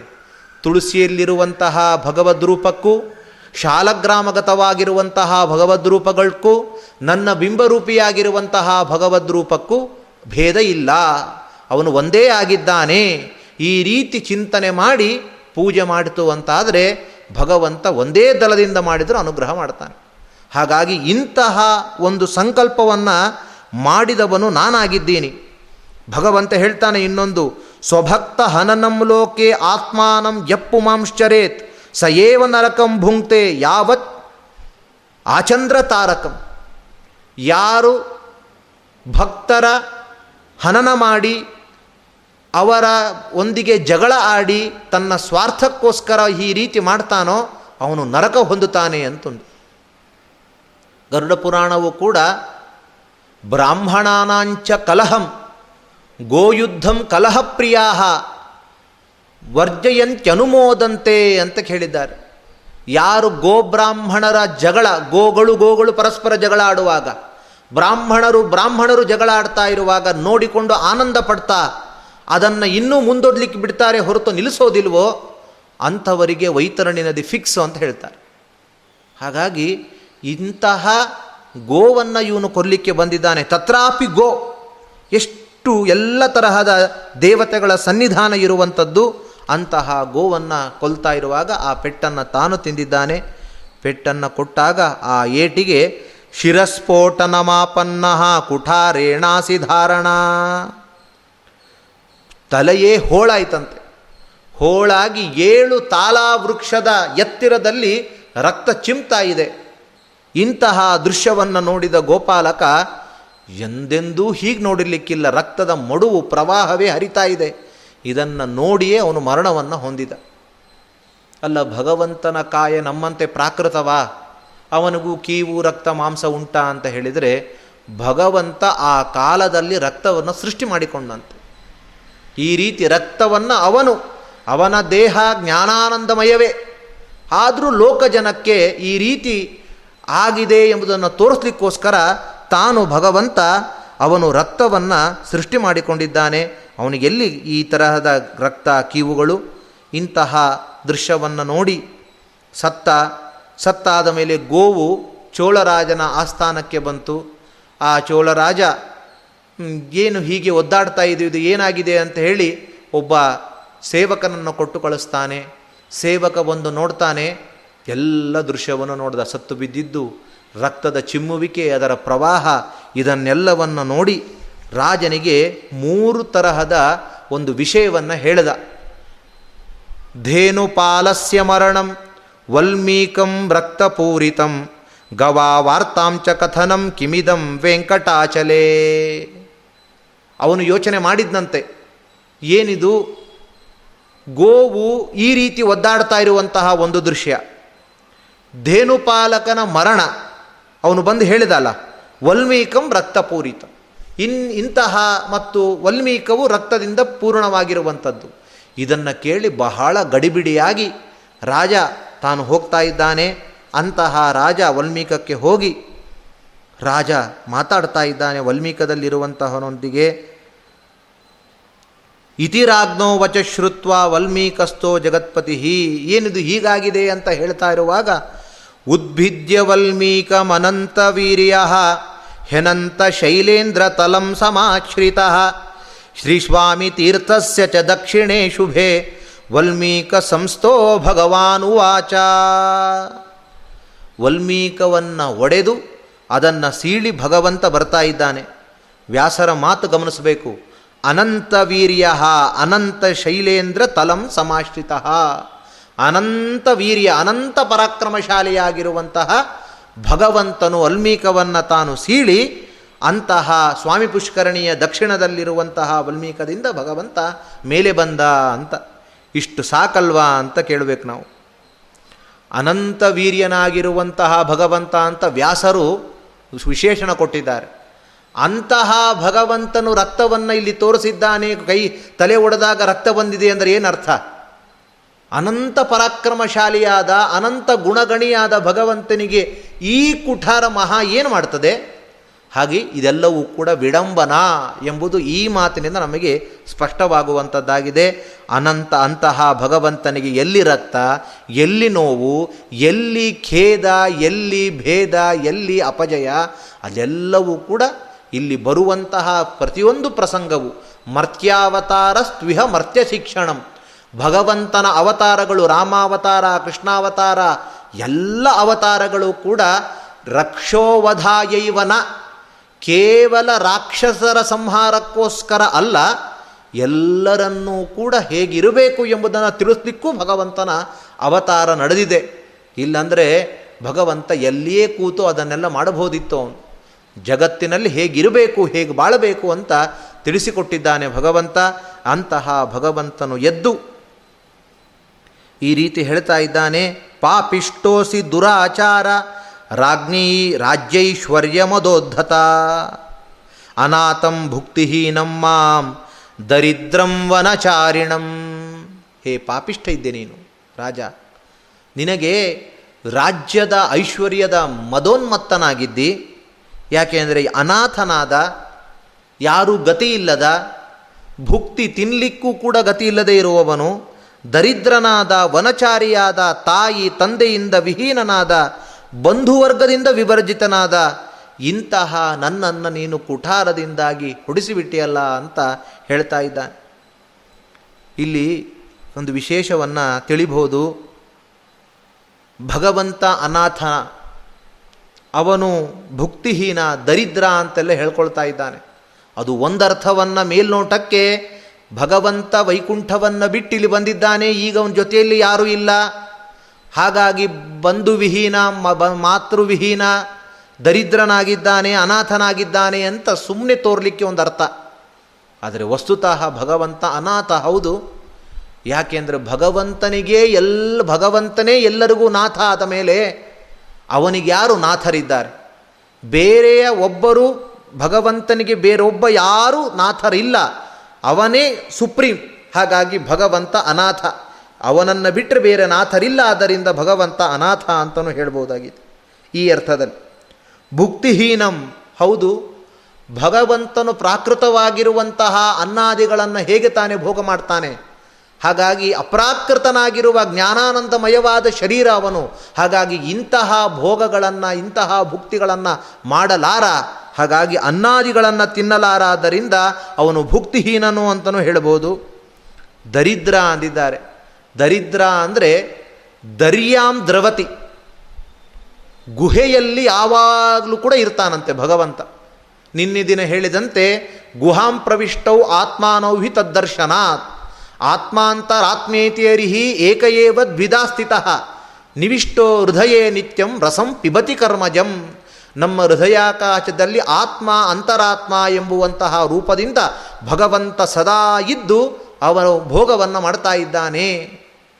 ಹಾಗಾಗಿ ಭಗವಂತ ಅವನು ದರಿದ್ರ ಅಂದರೆ ಹೃದಯ ಗುಹಾಶ ಗುಹಾಕಾಶದಲ್ಲಿ ಇರುವಂಥವನು ಹೌದು, ಮಾತಾ ಪಿತೃವಿಹೀನ ಭಗವಂತನು ಅಜನಾಗಿದ್ದಾನೆ ಆದ್ದರಿಂದ ಅವನು ಇನ್ನಿನ್ ಇನ್ನೊಬ್ಬರಿಂದ ಹುಟ್ಟಲಿಕ್ಕೆ ಹೇಗೆ ಸಾಧ್ಯ? ಹುಟ್ಟು ಇಲ್ಲದೇ ಇರುವವನಿಗೆ ಹುಟ್ಟು ಸಾಧ್ಯ ಇಲ್ಲ, ಹುಟ್ಟೇ ಇಲ್ಲ ಅಂದ ಮೇಲೆ ತಂದೆ ತಾಯಿಗಳು ಇರಲಿಕ್ಕೂ ಸುತರಾಂ ಸಾಧ್ಯ ಇಲ್ಲ. ಮಾತಾ ಪಿತೃ ವಿಹೀನನಾಗಿದ್ದಾನೆ. ಬಂಧು ಭಾರ್ಯಾ ಬಂಧು ವಿವರ್ಜಿತ, ಹೌದು. ಯಾಕೆ ಅಂದರೆ, ಶಾಸ್ತ್ರ ಹೇಳ್ತದೆ ಲೋಹಚೂರ್ಣ ಲೋಹ ದಾರು ಮಯೈಪಾಶೈ ಪುಮಾನ್ ಬದ್ಧೋ ಪ್ರಮುಚ್ಚತೆ ಪುತ್ರದಾರಮಯೈ ಪಾಶೈ ಬದ್ಧೋನೈವ ಪ್ರಮುಚ್ಚತೆ ಅಂತ. ಕಬ್ಬಿಣದ ಸರಪಳಿಯನ್ನು ಕಟ್ಟಿದ್ರೂ ಬಿಡಿಸ್ಕೊಳ್ಬಹುದಂತೆ. ಯಾವುದೋ ಒಂದು ದೊಡ್ಡದಾದ ಮರದ ಒಂದು ಜೇಲಿನಲ್ಲಿಯೋ ಯಾವುದೋ ಒಂದು ಬೇಡಿ ಹಾಕಿದರೂ ಬಿಡಿಸ್ಕೊಳ್ಬಹುದು. ಆದರೆ ಭಾರ್ಯ, ಮಕ್ಕಳು ಎಂಬುವಂತಹ ಈ ಬಂಧನದಿಂದ ಬಿಡಿಸ್ಕೊಳ್ತಾರೆ ಎಂಬುದು ಅತ್ಯಂತ ಅಸಾಧ್ಯ ಅಂತ ಒಂದು ಮಾತು ಹೇಳಿದ್ದಾರೆ. ಹಾಗಾಗಿ ನಾವು ಇದು ನನ್ನ ಭೋಗ ಸಾಮಗ್ರಿ. ಇದು ನನಗಾಗಿ ಇರುವಂಥದ್ದು. ಇದು ನನ್ನ ಅಧೀನ. ನಾನು ಇವರನ್ನು ಪೋಷಣೆ ಮಾಡ್ತಾ ಇದ್ದೇನೆ ಎಂಬ ಚಿಂತನೆಯಲ್ಲಿ ಹೆಂಡತಿ ಮಕ್ಕಳನ್ನು ನಾವು ನೋಡ್ತಾ ಇದ್ದರೆ ಅವುಗಳೇ ನಮಗೆ ಬಂಧಕವಾಗ್ತದೆ. ಹೆಂಡರು, ಹೆಂಡತಿ ಮಕ್ಕಳು ನಿನ್ನ ತೋಂಡರೆಂಬುವರೋ ಎಂಬುವ ಭಾವದಲ್ಲಿ ಇದೆಲ್ಲವೂ ಕೂಡ ಭಗವಂತನು ಕೊಟ್ಟಿರುವಂತಹ ಒಂದು ವಸ್ತು. ಇವರೆಲ್ಲರೂ ಭಗವಂತನ ದಾಸರು. ನನ್ನ ಸಾಧನೆಯ ಜೊತೆ ಜೊತೆಯಲ್ಲಿ ಇವರನ್ನು ನಾನು ಎತ್ತರಕ್ಕೆ ಕರೆದುಕೊಂಡು ಹೋಗುವ ಮೂಲಕ ನನ್ನ ಈ ಗಾಹಸ್ಥ್ಯ ಧರ್ಮವನ್ನು ನಾನು ಸಾರ್ಥಕಪಡಿಸ್ಕೊಳ್ಬೇಕು ಎಂಬುವ ಭಾವದಲ್ಲಿದ್ದರೆ ಅವುಗಳೇ ಮೋಕ್ಷಕ್ಕೆ ಕಾರಣವಾಗ್ತದೆ. ಆದರೆ ಪ್ರಾಯ ಎಲ್ಲೆಡೆಯೂ ಕೂಡ ಬಂಧಕವಾಗಿಯೇ ಇದೆ ನಮಗೆಲ್ಲ ಇವೆಲ್ಲ. ಹಾಗಾಗಿ ಇಂತಹ ಬಂಧಕವಾಗಿರುವಂತಹ ಈ ಭಾರ್ಯಾದಿಗಳು ಬಂಧವನ್ನೇ ದೂರಗೊಳಿಸುವ ಭಗವಂತನಿಗೆ ಇರಲಿಕ್ಕೆ ಸಾಧ್ಯವೇ ಇಲ್ಲ. ಆದ್ದರಿಂದ ಭಗವಂತನು ಇಂತಹ ಅವನು ಯಾಕೆ ಅಂದರೆ ಭಕ್ತಿಪಾಶದಿಂದ ಕಟ್ಟಿ ಹಾಕುವ ಲಕ್ಷ್ಮೀ ಬ್ರಹ್ಮಾದಿಗಳು ಅವನಿಗೆ ಇವರ್ಯಾರು ಅವನಿಗೆ ಬಂಧಕವಾದವರು ಬಂಧುಗಳಲ್ಲ. ಹಾಗಾಗಿ ಅವನು ಭಾರ್ಯ ಬಂಧು ವಿವರ್ಜಿತನಾಗಿದ್ದಾನೆ ಅಂತ ಹೀಗೆ ಇದನ್ನು ತಿಳಿಬಹುದಾಗಿದೆ ಹಾಗಾಗಿ ಶಿರೋಭಿನ್ನಂ ಧೇನುಪೇನ ದಯಾಹೀನೇನ ದುರ್ಮತೆ, ನಿನ್ನಿಂದ ನನಗೆ ತಲೆ ಒಡೆದು ಹೋಗಿದೆ ಅಂತ ಹೀಗೆ ಹೇಳಿ ಭಗವಂತ ಅವನಿಗೆ ಶಾಪವನ್ನು ಕೊಡ್ತಾ ಇದ್ದಾನೆ. ಪಿಶಾಚೋ ಭವ ದುರ್ಬುದ್ಧೇ, ಮದ್ದುಕ್ಕಾತ್, ಮದ್ದುಕ್ಕಾದಾನದ ಕರ್ಮಣ, ನನಗೆ ಇಷ್ಟು ದುಃಖವನ್ನು ಕೊಟ್ಟಿದ್ದಿ, ಹಾಗಾಗಿ ನೀನು ಪಿಶಾಚಿಯಾಗು ಅಂತ ಹೇಳ್ತಾ ಇದ್ದಾನೆ. ನಾನೇನು ಮಾಡಿಲ್ಲ. ನನಗೆ ಈ ವಿಷಯ ತಿಳಿದ ನಡೆದಿದ್ದೇ ಗೊತ್ತಿಲ್ಲ. ಹೇಳಿದ ಮೇಲೆ ಬರಬೇಕಾಗಿದೆ ಅಷ್ಟೇ. ನಾನು ಇದಕ್ಕೆ ಕಾರಣ ಅಲ್ಲ ಅಂತ ಹೇಳಿದರೆ ಭಗವಂತ ಹೇಳ್ತಾನೆ, ನಾವೆಲ್ಲ ಈ ಮಾತನ್ನು ಅರ್ಥ ಮಾಡಿಕೊಳ್ಬೇಕು. ನಾವು ಇವತ್ತು ಪ್ರತಿಯೊಬ್ಬರೂ ನಮ್ಮ ನಮ್ಮ ಮನೆಯಲ್ಲಿ ನಾವೊಂದು ಯಜಮಾನರಾಗಿದ್ದೇವೆ. ನಮ್ಮ ನಮ್ಮ ಕುಟುಂಬಕ್ಕೆ ನಾವೇ ಯಜಮಾನರು ಇವತ್ತು. ನಾವು ನಮ್ಮ ಹೆಂಡತಿ ಮಕ್ಕಳನ್ನು ನಾವು ನಡೆಸ್ತಾ ಇದ್ದೇವೆ. ಹಾಗಾದರೆ ಯಜಮಾನೇ ಗೃಹೇಯಸ್ತು. ನ ವಿಚಾರ ಪರೋ ಭವೇತ್. ಸ್ತ್ರೀ ಪುತ್ರಾಜ್ಯೈ ಕೃತಂ ಕರ್ಮ, ತಸ್ಯಾ ನಿಷ್ಠಕರಂ ವಿದುಹು. ಒಂದು ಶಾಸ್ತ್ರವನ್ನು ಭಗವಂತ ಹೇಳ್ತಾನೆ. ಯಜಮಾನನ ಗೃಹದಲ್ಲಿ ಯಾರು ವಿಚಾರಪರನಾಗಿರೋದಿಲ್ಲ, ಸರಿಯಾಗಿರುವಂತಹ ಭಗವಂತನ ಪ್ರಜ್ಞೆ ಇಲ್ಲದೆ ಸದಾಚಾರವಿಲ್ಲದೆ, ಹೇಗಂದರೆ ಹಾಗೆ ಖುಷಿ ಬಂದಂಗೆ ಇರ್ತಾ ತನ್ನ ಒಂದು ಜೀವನವನ್ನು ಸಾಗಿಸ್ತಾ ಇದ್ದಾನೆ, ಅಂತಹ ವ್ಯಕ್ತಿಯ ಅಂದರೆ ಸ್ತ್ರೀ ಪುತ್ರಾದ್ಯೈ ಕೃತಂ ಕರ್ಮ, ಅಂತಹ ಪರಾಧೀನರಾದ ಸ್ತ್ರೀ ಹೆಂಡತಿ ಮಕ್ಕಳಿಂದಾಗಿ ನಡೆದಿರುವಂತಹ ಏನು ಅಂತಹ ಕರ್ಮ ಇದೆ, ಆ ಪಾಪದ ಕರ್ಮದ ಹೊಣೆಗಾರ ಈ ಯಜಮಾನನೇ. ಪಾಪದಿಂದ ಬಂದಿರುವ ಏನೊಂದು ಕರ್ಮದಿಂದ ಪಾಪ ಬಂದಿದೆ, ಅದಕ್ಕೆ ಇವನೇ ಹೊಣೆಗಾರನಾಗ್ತಾನೆ, ಅವನಿಗೆ ಆ ಪಾಪ ಬರ್ತದೆ. ನೋಡಿ ಹೇಗಿದೆ. ಇದೊಂದು ಶ್ರೀನಿವಾಸ ದೇವರು ಹೇಳುವಂತಹ ಮಾತು. ಹಾಗಾದರೆ ನಾವು ನಮ್ಮ ನಮ್ಮ ಮನೆ ಸರಿಯಾಗಿ ನಡಿಬೇಕು, ಅದು ಉತ್ತಮವಾಗಿರುವ ನಮಗೆ ಪಾಪ ಬರಬಾರದು ಅಂತಾಗಿದ್ದರೆ ನಾವು ಮಾತ್ರ ಸರಿದಾರಿಯಲ್ಲಿ ನಡೆದರೆ ಸಾಲದು, ನಮ್ಮ ಜೊತೆ ಜೊತೆಯಲ್ಲಿ ನಮ್ಮವರನ್ನು ಸರಿಯಾದ ಮಾರ್ಗಕ್ಕೆ ಹಚ್ಚಬೇಕು ನಾವು. ಫಸ್ಟ್ ಫಸ್ಟು ಕ್ಲೇಶ ಆಗ್ತದೆ. ಆ ಕ್ಲೇಶ ಆಗಬಾರ್ದು ಅಂದರೆ ಕೌಮಾರ ಆಚರೆ ಪ್ರಾಜ್ಞ ಅಂತ ಪ್ರಹ್ಲಾದರಾಜ ಆಜ್ಞೆ ಕೊಟ್ಟಂತೆ ಮೊದಲಿಂದ ಆ ಸಂಸ್ಕಾರವನ್ನು ಹಚ್ಚುವ ಪ್ರಯತ್ನ ಮಾಡಬೇಕು. ಹಿರಿಯರು, ಗುರು ಹಿರಿಯರಲ್ಲಿ ಗೌರವ ಬೆಳೆಸ್ಕೊಳ್ಬೇಕು. ಭಾರತೀಯ ಸಂಸ್ಕೃತಿಯ ಪರಂಪರೆ ಏನು ಅಂತ ತಿಳಿಸಬೇಕು. ಯಾವುದೇ ತರಹದ ಸಂಸ್ಕಾರ ಇಲ್ಲದೆ ಬೆಳೆದರೆ ಮುಂದೆ ಅವರೇ ನೀನೇ ನನಗೆ ಕೇಳಲಿಕ್ಕೆ ಅಂತ ಪ್ರಶ್ನೆ ಮಾಡುವಂತಹ ಸ್ಥಿತಿ ಬರ್ತದೆ. ಮುಂದಿನ ಸ್ಥಿತಿ ಅದು ಬೇರೆ. ಆದರೆ ಅದರ ಜೊತೆ ಜೊತೆಯಲ್ಲಿ ಪಾಪಕ್ಕೆ ನಾವೇ ಹೊಣೆಗಾರರಾಗ್ತಾ ಇದ್ದೇವೆ. ಅದಕ್ಕೋಸ್ಕರ ಶಾಸ್ತ್ರವು ಸುಭಾಷಿತಕಾರರು ತಿಳಿಸುವಂತೆ, ಮಾತಾ ಶತ್ರು ಪಿತಾವೈರಿ ಏನ ಬಾಲೋನ ಪಾಠಿತ ಅಂತ ಹೇಳ್ತಾರೆ. ತಂದೆ ತಾಯಿಗಳು ಕೂಡ ವೈರಿ ಅಂತೆ ತಂದೆ ತಾಯಿಗಳು ಶತ್ರು ಆಗ್ತಾರಂತೆ. ಯಾಕೆ? ಯಾವ ಮಗನನ್ನು ಓದಿಸಿ ಸಂಸ್ಕಾರವನ್ನು ಕೊಡದೆ, ಓದಿಸದೆ ಅವನನ್ನು ಹೇಗಂದ್ರೆ ಹಾಗೆ ದನ ಕಾಯಲಿಕ್ಕೆ ಆ ಥರ ಬಿಟ್ಟಿದ್ದಾರೋ, ಎಲ್ಲಿ ಹೋದರೂ ಸುಮ್ಮನೆ ಇರುತ್ತಾರೆ, ಏನು ಮಾಡಿದರೂ ಸುಮ್ಮನೆ ಇರ್ತಾರೆ. ಈ ರೀತಿಯಾಗಿ ಇರುವಂತಹ ಮಕ್ಕಳಿಗೆ, ಅವರಿಗೆ ಪ್ರತ್ಯೇಕವಾದ ಮಕ್ಕಳಿಗೆ ವೈರಿ ಇಲ್ಲ, ತಂದೆಯೇ ವೈರಿ, ತಾಯಿಯೇ ಶತ್ರು. ಇನ್ನು ಸ್ವಲ್ಪ ಇದು ಮಗುವಿಗೆ ಆಗಿ, ಇನ್ನು ಸ್ವಲ್ಪ ಮೇಲೆ ಬಂದರೆ, ಈ ಗಂಡನಾದವನು ಅಥವಾ ಅಪ್ಪನಾದವನು ಸರಿಯಾದ ಮಾರ್ಗಕ್ಕೆ ಹೆಂಡತಿ ಮಕ್ಕಳನ್ನು ಹಾಕದೇ ಇದ್ದರೆ ಯುವನೇ ಶತ್ರು, ಯುವನೇ ವೈರಿ ಆಗ್ತಾನೆ. ಹಾಗಾಗಿ ಆ ರೀತಿ ಆಗೋದು ಬೇಡ ಅಲ್ವಾ? ಅದಕ್ಕೋಸ್ಕರ ನಾವೆಲ್ಲರೂ ಕೂಡ ಸರಿಯಾದ ಮಾರ್ಗದಲ್ಲಿ ನಡಿಬೇಕು, ನಡೆಸಬೇಕು. ಭಗವಂತನು ಎರಡು ಮಾತುಗಳನ್ನು ಶ್ರುತಿಸ್ಮೃತಿ ಹರೇರಾಗ್ನೆ ಭಗವಂತನು ನಮಗೆ ಹಾಕಿಕೊಟ್ಟ ಮಾರ್ಗ ಇದೆ, ಗುರುಗಳು ಹಾಕಿಕೊಟ್ಟ ಮಾರ್ಗ ಇದೆ. ಆದಷ್ಟು ಪ್ರಾಮಾಣಿಕವಾಗಿ ಆ ಮಾರ್ಗದಲ್ಲಿ ನಾವು ನಡೆಯೋಣ. ಅದರಿಂದ ಭಗವಂತನ ಅನುಗ್ರಹ ಆಗ್ತದೆ ಎಂಬುದು ಈ ಒಂದು ಶ್ರೀನಿವಾಸ ದೇವರ ಮಾತಿನಿಂದ ತಿಳಿಬಹುದಾಗಿದೆ ಈ ರೀತಿ ಶಾಪ ಕೊಟ್ಟ ಮೇಲೆ ಪರಿಪರಿಯಾಗಿ ಶ್ರೀನಿವಾಸ ದೇವರನ್ನು ಪ್ರಾರ್ಥನೆ ಮಾಡ್ತಾನೆ. ನಜಾನೇಹಂ ಕಿಂಚಿದಪಿ ತವ ದುಃಖಕರಂ ಹರೇ. ಸ್ವಾಮಿ, ಇಷ್ಟು ದುಃಖಕರವಾಗಿರುತ್ತದೆ ಅಂತ ನನಗೇನೂ ಗೊತ್ತಿಲ್ಲ. ದಯಮಾಡಿ ಈ ಪಾಪದಿಂದಾಗಿ ನನ್ನನ್ನು ಮೋಚನಗೊಳಿಸು ಅಂದಾಗ, ಮಚ್ಛಾಪೋ ನಾನೃತೋ ಭೂಯ ನಾನು ಕೊಟ್ಟಿರುವ ಶಾಪ, ನಾನು ಅಂದುಕೊಂಡಿರುವ ಮಾತು ಎಂದು ಸುಳ್ಳಾಗೋಲ್ಲ. ಅದಕ್ಕೋಸ್ಕರ ವೃಥ ಆಗೋಲ್ಲ. ಹಾಗಾಗಿ ನಿನಗೆ ಆ ದುಃಖ ಎಂಬುವಂಥದ್ದು ಬಂದೇ ಬರ್ತದೆ. ಯಾವತ್ ಕಲಿಯುಗಂ ತಿಷ್ಟೇ ತಾವತ್ ದುಃಖಿ ಭವಪ್ರಭೋ. ನಿನಗೆ ಇಂತಹ ದುಃಖ ಕಲಿಯುಗದಲ್ಲಿ ಇದ್ದೇ ಇರ್ತದೆ, ಆದರೆ ಇದಕ್ಕೆ ಪರಿಹಾರವನ್ನು ನಾನು ಹೇಳ್ತೇನೆ. ಮುಂದೆ ನಾನು ಪದ್ಮಾವತಿ ಎಂಬುವಂತಹ ಕನ್ಯಾರತ್ನವನ್ನು ವಿವಾಹ ಆಗ್ತೇನೆ. ಆಗ ನನ್ನ ಮಾವನಾಗಿರುವಂತಹ ಆಕಾಶರಾಜ ವರದಕ್ಷಿಣೆಯಾಗಿ ಎರಡು ಸಾವಿರ ತೊಲದಿಂದ ಕೂಡಿದ ರತ್ನದಿಂದ ಖಚಿತವಾದ ಸುವರ್ಣದ ಕಿರೀಟವನ್ನು ನನಗೆ ಕೊಡ್ತಾನೆ. ನಾನು ಅದನ್ನು ಕಿರೀಟಂ ಶತಭಾರಂತು ರತ್ನ ವಜ್ರ ಸಮಾಕುಲಂ ಶುಕ್ರವಾರೇತು ಸಾಯಾಹ್ನೇ ಕಿರೀಟಂ ಧಾರಯಾಮ್ಯಹಂ. ಅಂತಹ ಶುಕ್ರವಾರದ ಸಂಜೆ ನಾನು ಆ ಕಿರೀಟವನ್ನು ಧರಿಸ್ತೇನೆ. ಧರಿಸಿದಾಗ ನನ್ನ ಕಣ್ಣಿನಿಂದ ಬಾಷ್ಪ, ಆನಂದ ಬಾಷ್ಪವು ಸುರಿತದೆ. ಆಗ ನಿನಗೆ ಸುಖವಾಗ್ತದೆ. ಘಟಿಕಾ ಷಟ್ಕ ಮಾತ್ರಂತೆ ಸುಖಂ ತತ್ರ ಭವಿಷ್ಯತಿ. ನಿನಗೆ ಆವಾಗ ಸುಖವಾಗ್ತದೆ, ನಿನಗೆ ಆವಾಗ ಆನಂದವಾಗ್ತದೆ ಅಂತ ತಿಳಿಸ್ತಾ ಇದ್ದಾನೆ. ಆದರೆ ಇಲ್ಲಿ ಒಬ್ಬರು ಪರಿಹಾರವನ್ನು ಹೀಗೆ ಕೊಟ್ಟಿದ್ದಾರೆ. ಹೇಗೆ ಅಂದರೆ, ಘಟಿಕಾ ಷಟ್ಕ ಮಾತ್ರ ಅಂತ ಹೇಳಿ, ಆರು ಘಳಿಗೆಯ ಕಾಲ ನಿನಗೆ ಸುಖ ಆಗ್ತದೆ ಅಂತ ಹೇಳಿದ್ದಾರೆ. ಆರು ಘಳಿಗೆಯನ್ನು ದೇವಮಾನದ ಪ್ರಕಾರ ಇಟ್ಕೊಳ್ಬೇಕಂತೆ ದೇವಮಾನದ ಪ್ರಕಾರ ಇಟ್ಕೊಂಡಾಗ ಆ ಆರು ಘಳಿಗೆ ಆರು ದಿನವಾಗ್ತದೆ. ಆರು ದಿನ ಅಂದರೆ ಏನರ್ಥ? ಭಾನುವಾರದಿಂದ ಪುನಃ ಗುರುವಾರದವರೆಗೂ ಆಗತ್ತೆ. ಶನಿವಾರದಿಂದ ಗುರುವಾರದವರೆಗೂ. ಅಲ್ಲಿ, ಅಲ್ಲಿಯವರೆಗೂ ಸುಖ. ತದನಂತರ ಭಗವಂತ ಶುಕ್ರವಾರ ಮತ್ತೆ ತಾನು ಧಾರಣೆ ಮಾಡ್ತಾನೆ. ಧಾರಣೆ ಮಾಡಿದಾಗ ಮತ್ತೆ ಅವರಿಗೆ ಸುಖ ಆಗ್ತದೆ. ಮತ್ತೆ ಮಾರನೇ ದಿನದಿಂದ ಮತ್ತೆ ಆರು ದಿನ ಅಂತ ಒಟ್ಟು ನಾನು ಕಿರೀಟವನ್ನು ಧರಿಸಿದ ಕ್ಷಣಕ್ಕೆ ನಿನ್, ನಿನಗೆ ದುಃಖವು ನಿವೃತ್ತಿಯಾಗತ್ತೆ ಪೂರ್ಣವಾಗಿ ಅಂತ ಹೇಳಿದ್ದಾರೆ ಎಂಬುದಾಗಿ ಇಲ್ಲಿ ಒಬ್ಬರು ತಿಳಿಸಿದ್ದಾರೆ. ಹಾಗಾಗಿಯೇ ಚೋಲಪುತ್ರ ಪ್ರಿಯ ಅಂತ ಕರೆದಿದ್ದಾರೆ. ಅಂಥವನು ಚೋಳರಾಜನು ಭಗವಂತನಿಗೆ ಪ್ರಿಯ ಅಂತ ಹೇಳಿ ನಾವು ಸ್ತೋತ್ರ ಮಾಡ್ತಾ ಇದ್ದೇವೆ. ಆದ್ದರಿಂದ ಇಂಥವನು ಭಗವಂತ ಹೀಗೆ ಅನುಗ್ರಹ ಮಾಡಿದ್ದಾನೆ ಎಂಬುದಾಗಿ ಇಲ್ಲಿ ತಿಳಿಸಿದ್ದಾರೆ. ಅದನ್ನು ವಿಚಾರ ಮಾಡಬೇಕಾಗತ್ತೆ.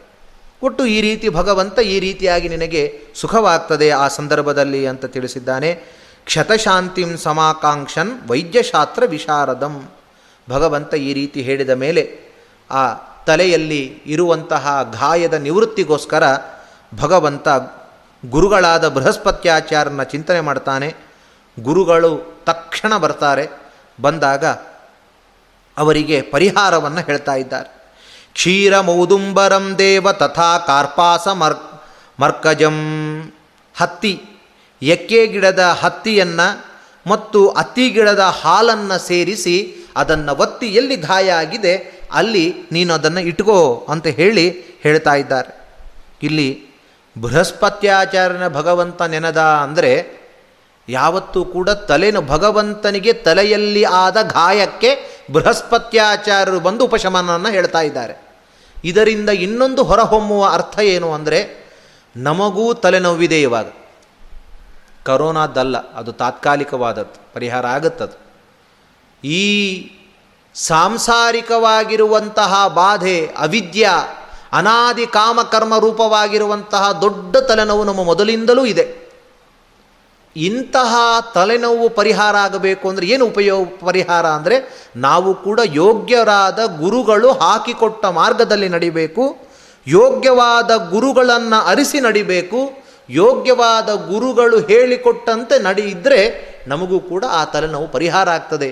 ಹಾಗಾಗಿಯೇ ಸ್ವಾಮಿ ಸ್ವತಃ ಸಮರ್ಥನಾಗಿದ್ದರೂ ತಾನು ಗುರುಗಳ ಮೂಲಕ ಬಂದ ತಲೆನೋವಿಗೆ ಔಷಧಿಯನ್ನು ಕೇಳಿದ್ದಾನೆ ಅಂದರೆ ಇದರಿಂದ ಹೊರಹೊಮ್ಮುವ ಅರ್ಥ ನಮ್ಮೆಲ್ಲರ ದುಃಖ ದುಮ್ಮಾನಗಳು ನಿಶೇಷವಾಗಿ ದೂರ ಆಗಬೇಕು ಅಂದರೆ ಭಗವಂತನ ಭಗವತ್ ಭಕ್ತರ ವಿಶೇಷವಾಗಿ ಅವರ ಮಾರ್ಗದಲ್ಲಿ ನಡಿಬೇಕು ಎಂಬುದು ಗೊತ್ತಾಗ್ತಾ ಇದೆ. ಭಾಗವತದಲ್ಲಿ ನಾರದರು, ನಾನು ಹಿಂದಿನ ಜನ್ಮದಲ್ಲಿ ದಾಸಿಪುತ್ರನಾಗಿದ್ದೆ, ಚಾತುರ್ಮಾಸ್ಯದ ಸಮಯದಲ್ಲಿ ಅವರು ಮಾಡಿದ ಭೋಜನದ ಎಂಜಲನ್ನು ತೆಗೆದು ತೆಗೆದದ್ದರಿಂದ ನನಗೆ ಎರಡು ಶಬ್ದಗಳು ಅವರ ಬಾಯಿಂದ ಕೇಳಿದ್ದರಿಂದ ನನಗೆ ಇವತ್ತು ಇಂತಹ ಒಳ್ಳೆಯ ಪರಮ ವಿರಕ್ತನಾಗಿ ಭಗವಂತನ ಸ್ಮರಣೆ ಮಾಡುವಂತಹ ಜನ್ಮ ಸಿಕ್ಕಿದೆ ಅಂತಾರೆ. ನಾನೇ ಸಾಕ್ಷಿ, ಭಗವದ್ಭಕ್ತರ ಸೇವೆ ಮಾಡಿದರೆ ಒಳ್ಳೆಯದಾಗತ್ತೆ ಎಂಬುದಕ್ಕೆ ನಾನೇ ಸಾಕ್ಷಿ ಅಂತ ಅವರು ಹೇಳ್ಕೊಂಡಿದ್ದಾರೆ. ಹಾಗಾಗಿ ಅಲ್ಲಿ ನಾರದರು ಹೇಳಿಕೊಂಡ್ರೆ, ಇಲ್ಲಿ ಸ್ವತಃ ನಾರಾಯಣ ಹೇಳ್ಕೊಳ್ತಾ ಇದ್ದಾನೆ ಮಾಡಿ ತೋರಿಸ್ತಾ ಇದ್ದಾನೆ, ಇಂತಹ ವ್ಯಾಧಿಗೆ ಗುರುಗಳನ್ನು ಬರಮಾಡಿಕೊಂಡಿದ್ದರಿಂದ ಯೋಗ್ಯ ಗುರುಗಳ ಮೂಲಕ ಅದು ಪರಿಹಾರವನ್ನು ನಾವು ಕಂಡುಕೊಳ್ಳಬಹುದು ಎಂಬುದಾಗಿ ಭಗವಂತ ಈ ರೀತಿಯಾಗಿ ತಾನು ವಲ್ಮೀಕದಲ್ಲಿಯೇ ಇದ್ದರೂ ಕೂಡ ಅವನು ಕೌಸಲ್ಯ ಕೀಟಕ ಗೃಹಂ ತಿಂತ್ರಿಣಿ ದಶದಿಗ್ರತಃ ದಶರಥನೇ ಅಲ್ಲಿರುವಂತಹ ತಿಂತ್ರಿಣಿ ವೃಕ್ಷದಂತೆ ಇದ್ದಾನಂತೆ. ಕೌಸಲ್ಯಾಳೇ ಆ ಒಂದು ಕೀಟಕ ಗೃಹ, ಅದೇ ಒಂದು ಉಲ್ಮೀಕವೇ ಕೌಸಲ್ಯೆಯಂತೆ. ಅಂದರೆ ಭಗವಂತನು ತಾನು ವಾಸ ಮಾಡ್ತಾ ಇರುವುದು ಎಲ್ಲೋ ಒಂದು ಮಣ್ಣಿನ ಏನೂ ಇಲ್ಲದ ಹುಳ ಹುಪ್ಪುಡಿ ಇರುವಂತಹ ಒಂದು ವಲ್ಮೀಕ ಅಂತ ಭಾವಿಸೋದಲ್ಲ ಎಂಬುದನ್ನು ವ್ಯಾಸತೀರು ವ್ಯಾಸರಾಜ ನಮ್ಮ ವೇದವ್ಯಾಸ ದೇವರು ತಿಳಿಸ್ತಾ ಇದ್ದಾರೆ. ಭಗವಂತನು ವಾಸ ಮಾಡ್ತಾ ಇರುವಂತಹ ಆ ಏನು ವಲ್ಮೀಕ ಇದೆ, ಅದೇ ಅಯೋಧ್ಯಾದಲ್ಲಿ ಇದ್ದಾಗ ಭಗವಂತ ಹೇಗೆ ಆನಂದಪೂರ್ಣನಾಗಿದ್ದ. ಕೌಸಲ್ಯ, ದಶರಥ, ಲಕ್ಷ್ಮಣ ಭರತ ಶತ್ರುಘ್ನರು ಎಲ್ಲರೊಂದಿಗೆ ಹೇಗೆ ಕೂತು ಆನಂದಭರಿತನಾಗಿದ್ದ, ಅದೇ ರೀತಿ ಇದೇ ವಲ್ಮೀಕದಲ್ಲಿ, ಈ ವಲ್ಮೀಕದಲ್ಲಿರುವಾಗಲೂ ಹಾಗೇ ಇದ್ದಾನಂತೆ. ಹೇಗೆ ಭಗವಂತ ವಸುದೇವ ದೇವಕೇರು, ಬಲರಾಮರು ನಾನಾ ತರಹದ ಭಕ್ತರೊಂದಿಗೆ ಹೇಗೆ ಇದ್ದ ವಲ್ಮೀಕೋ ದೇವಕಿ ಸಾಕ್ಷಾತ್? ವಾಸುದೇವೋತ ತಿಂತ್ರಿಣಿ, ವಸುದೇವೋತ ತಿಂತ್ರಿಣಿ ಬಲಭದ್ರ ಶೇಷಶೈಲ, ಮಥುರಾ ವೆಂಕಟಾಚಲ. ಈ ಒಂದು ಮಥುರ, ಈ ವೆಂಕಟಾಚಲ ಪರ್ವತದಲ್ಲಿ ಭಗವಂತ ವಲ್ಮೀಕನಾಗಿದ್ದಲ್ಲಿ ವಲ್ಮೀಕವೇ ದೇವಕಿ. ಅಲ್ಲಿರುವ ತಿಂತ್ರಿಣಿ ವೃಕ್ಷವೇ ವಸುದೇವ.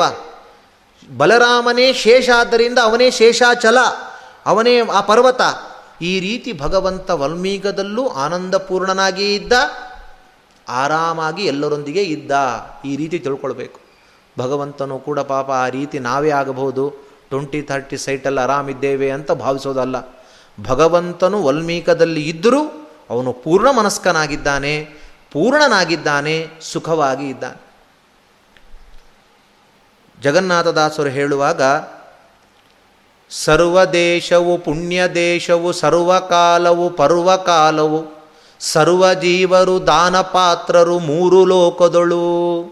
ಸರ್ವ ಮಾತುಗಳೆಲ್ಲ ಮಂತ್ರವು, ಸರ್ವ ಕೆಲಸಗಳೆಲ್ಲ ಪೂಜೆಯು, ಶರ್ವ ವಂದ್ಯನ ವಿಮಲ ಮೂರ್ತಿಯ ಧ್ಯಾನ ಉಳ್ಳವಗೆ.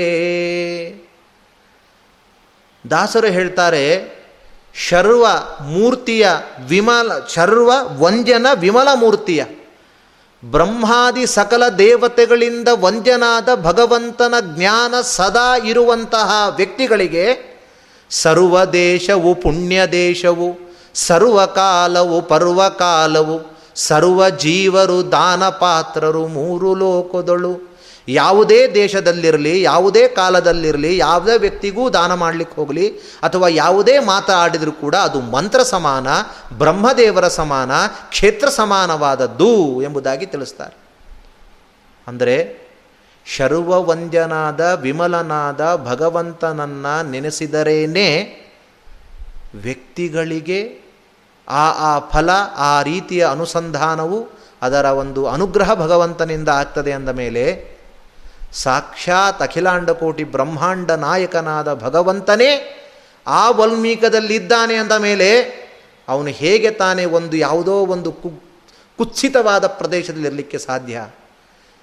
ಯಾವುದೋ ಒಂದು ದೇಶದಲ್ಲಿದ್ದರೂ ಈ ಭಗವಂತನನ್ನೇ ಧ್ಯಾನ ಮಾಡುವ ವ್ಯಕ್ತಿಗಳಿಗೆ ಪರ್ವಕಾಲ ಪರ್ವ ದೇಶ ಆದ ಮೇಲೆ ಭಗವಂತನು ಇದ್ದಾನೆ ಅಂದ ಮೇಲೆ ಅದು ವೈಕುಂಠವೇ, ಭೂವೈಕುಂಠವೇ ಆಗಲಿಕ್ಕೆ ಸಾಧ್ಯ ಇದೆ. ಯಾಕೆ ಅಂದರೆ ಅಲ್ಲಿ ಸುವರ್ಣಮುಖಿ ಸುವರ್ಣಮುಖಿ ನದಿ ಇದೆ.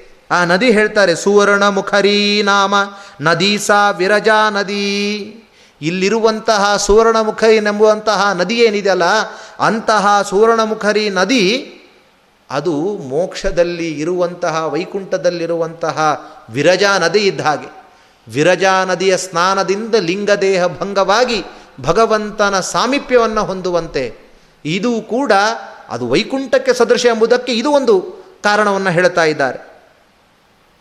ಮುಕ್ತ ಬ್ರಹ್ಮ ಪಕ್ಷಿಗಣಾ ಮುಕ್ತ ವೃದ್ರ ಮೃಗೋತ್ತಮಾ ಸನತ್ಕುಮಾರ ಪ್ರಮುಖಾ ವಾನರಾದ್ಯಾದ್ವಿಜೋತ್ತಮಾ ವೆಂಕಟ ಪರ್ವತದಲ್ಲಿ ಬ್ರಹ್ಮಾದಿ ಸಕಲ ದೇವತೆಗಳು ಮುಕ್ತರಾಗಿರುವಂತಹ ಬ್ರಹ್ಮರುಗಳು ಪಕ್ಷಿ ರೂಪದಲ್ಲಿದ್ದಾರಂತೆ ಮುಕ್ತರಾಗಿರುವಂತಹ ವೃದ್ರರು ಶೇಷದೇವರು ಶೇ ಶ್ರೇಷ್ಠರಾದ ಮೃಗಗಳಾಗಿ ಇದ್ದಾರೆ. ಸನತ್ಕುಮಾರರೇ ಮೊದಲಾಗಿರುವಂಥವರು ಕಪಿ ಇದೆಯಾಗಿರುವಂತಹ ಕಪಿ ಮೊದಲಾದ ರೂಪದಲ್ಲಿದ್ದಾರೆ.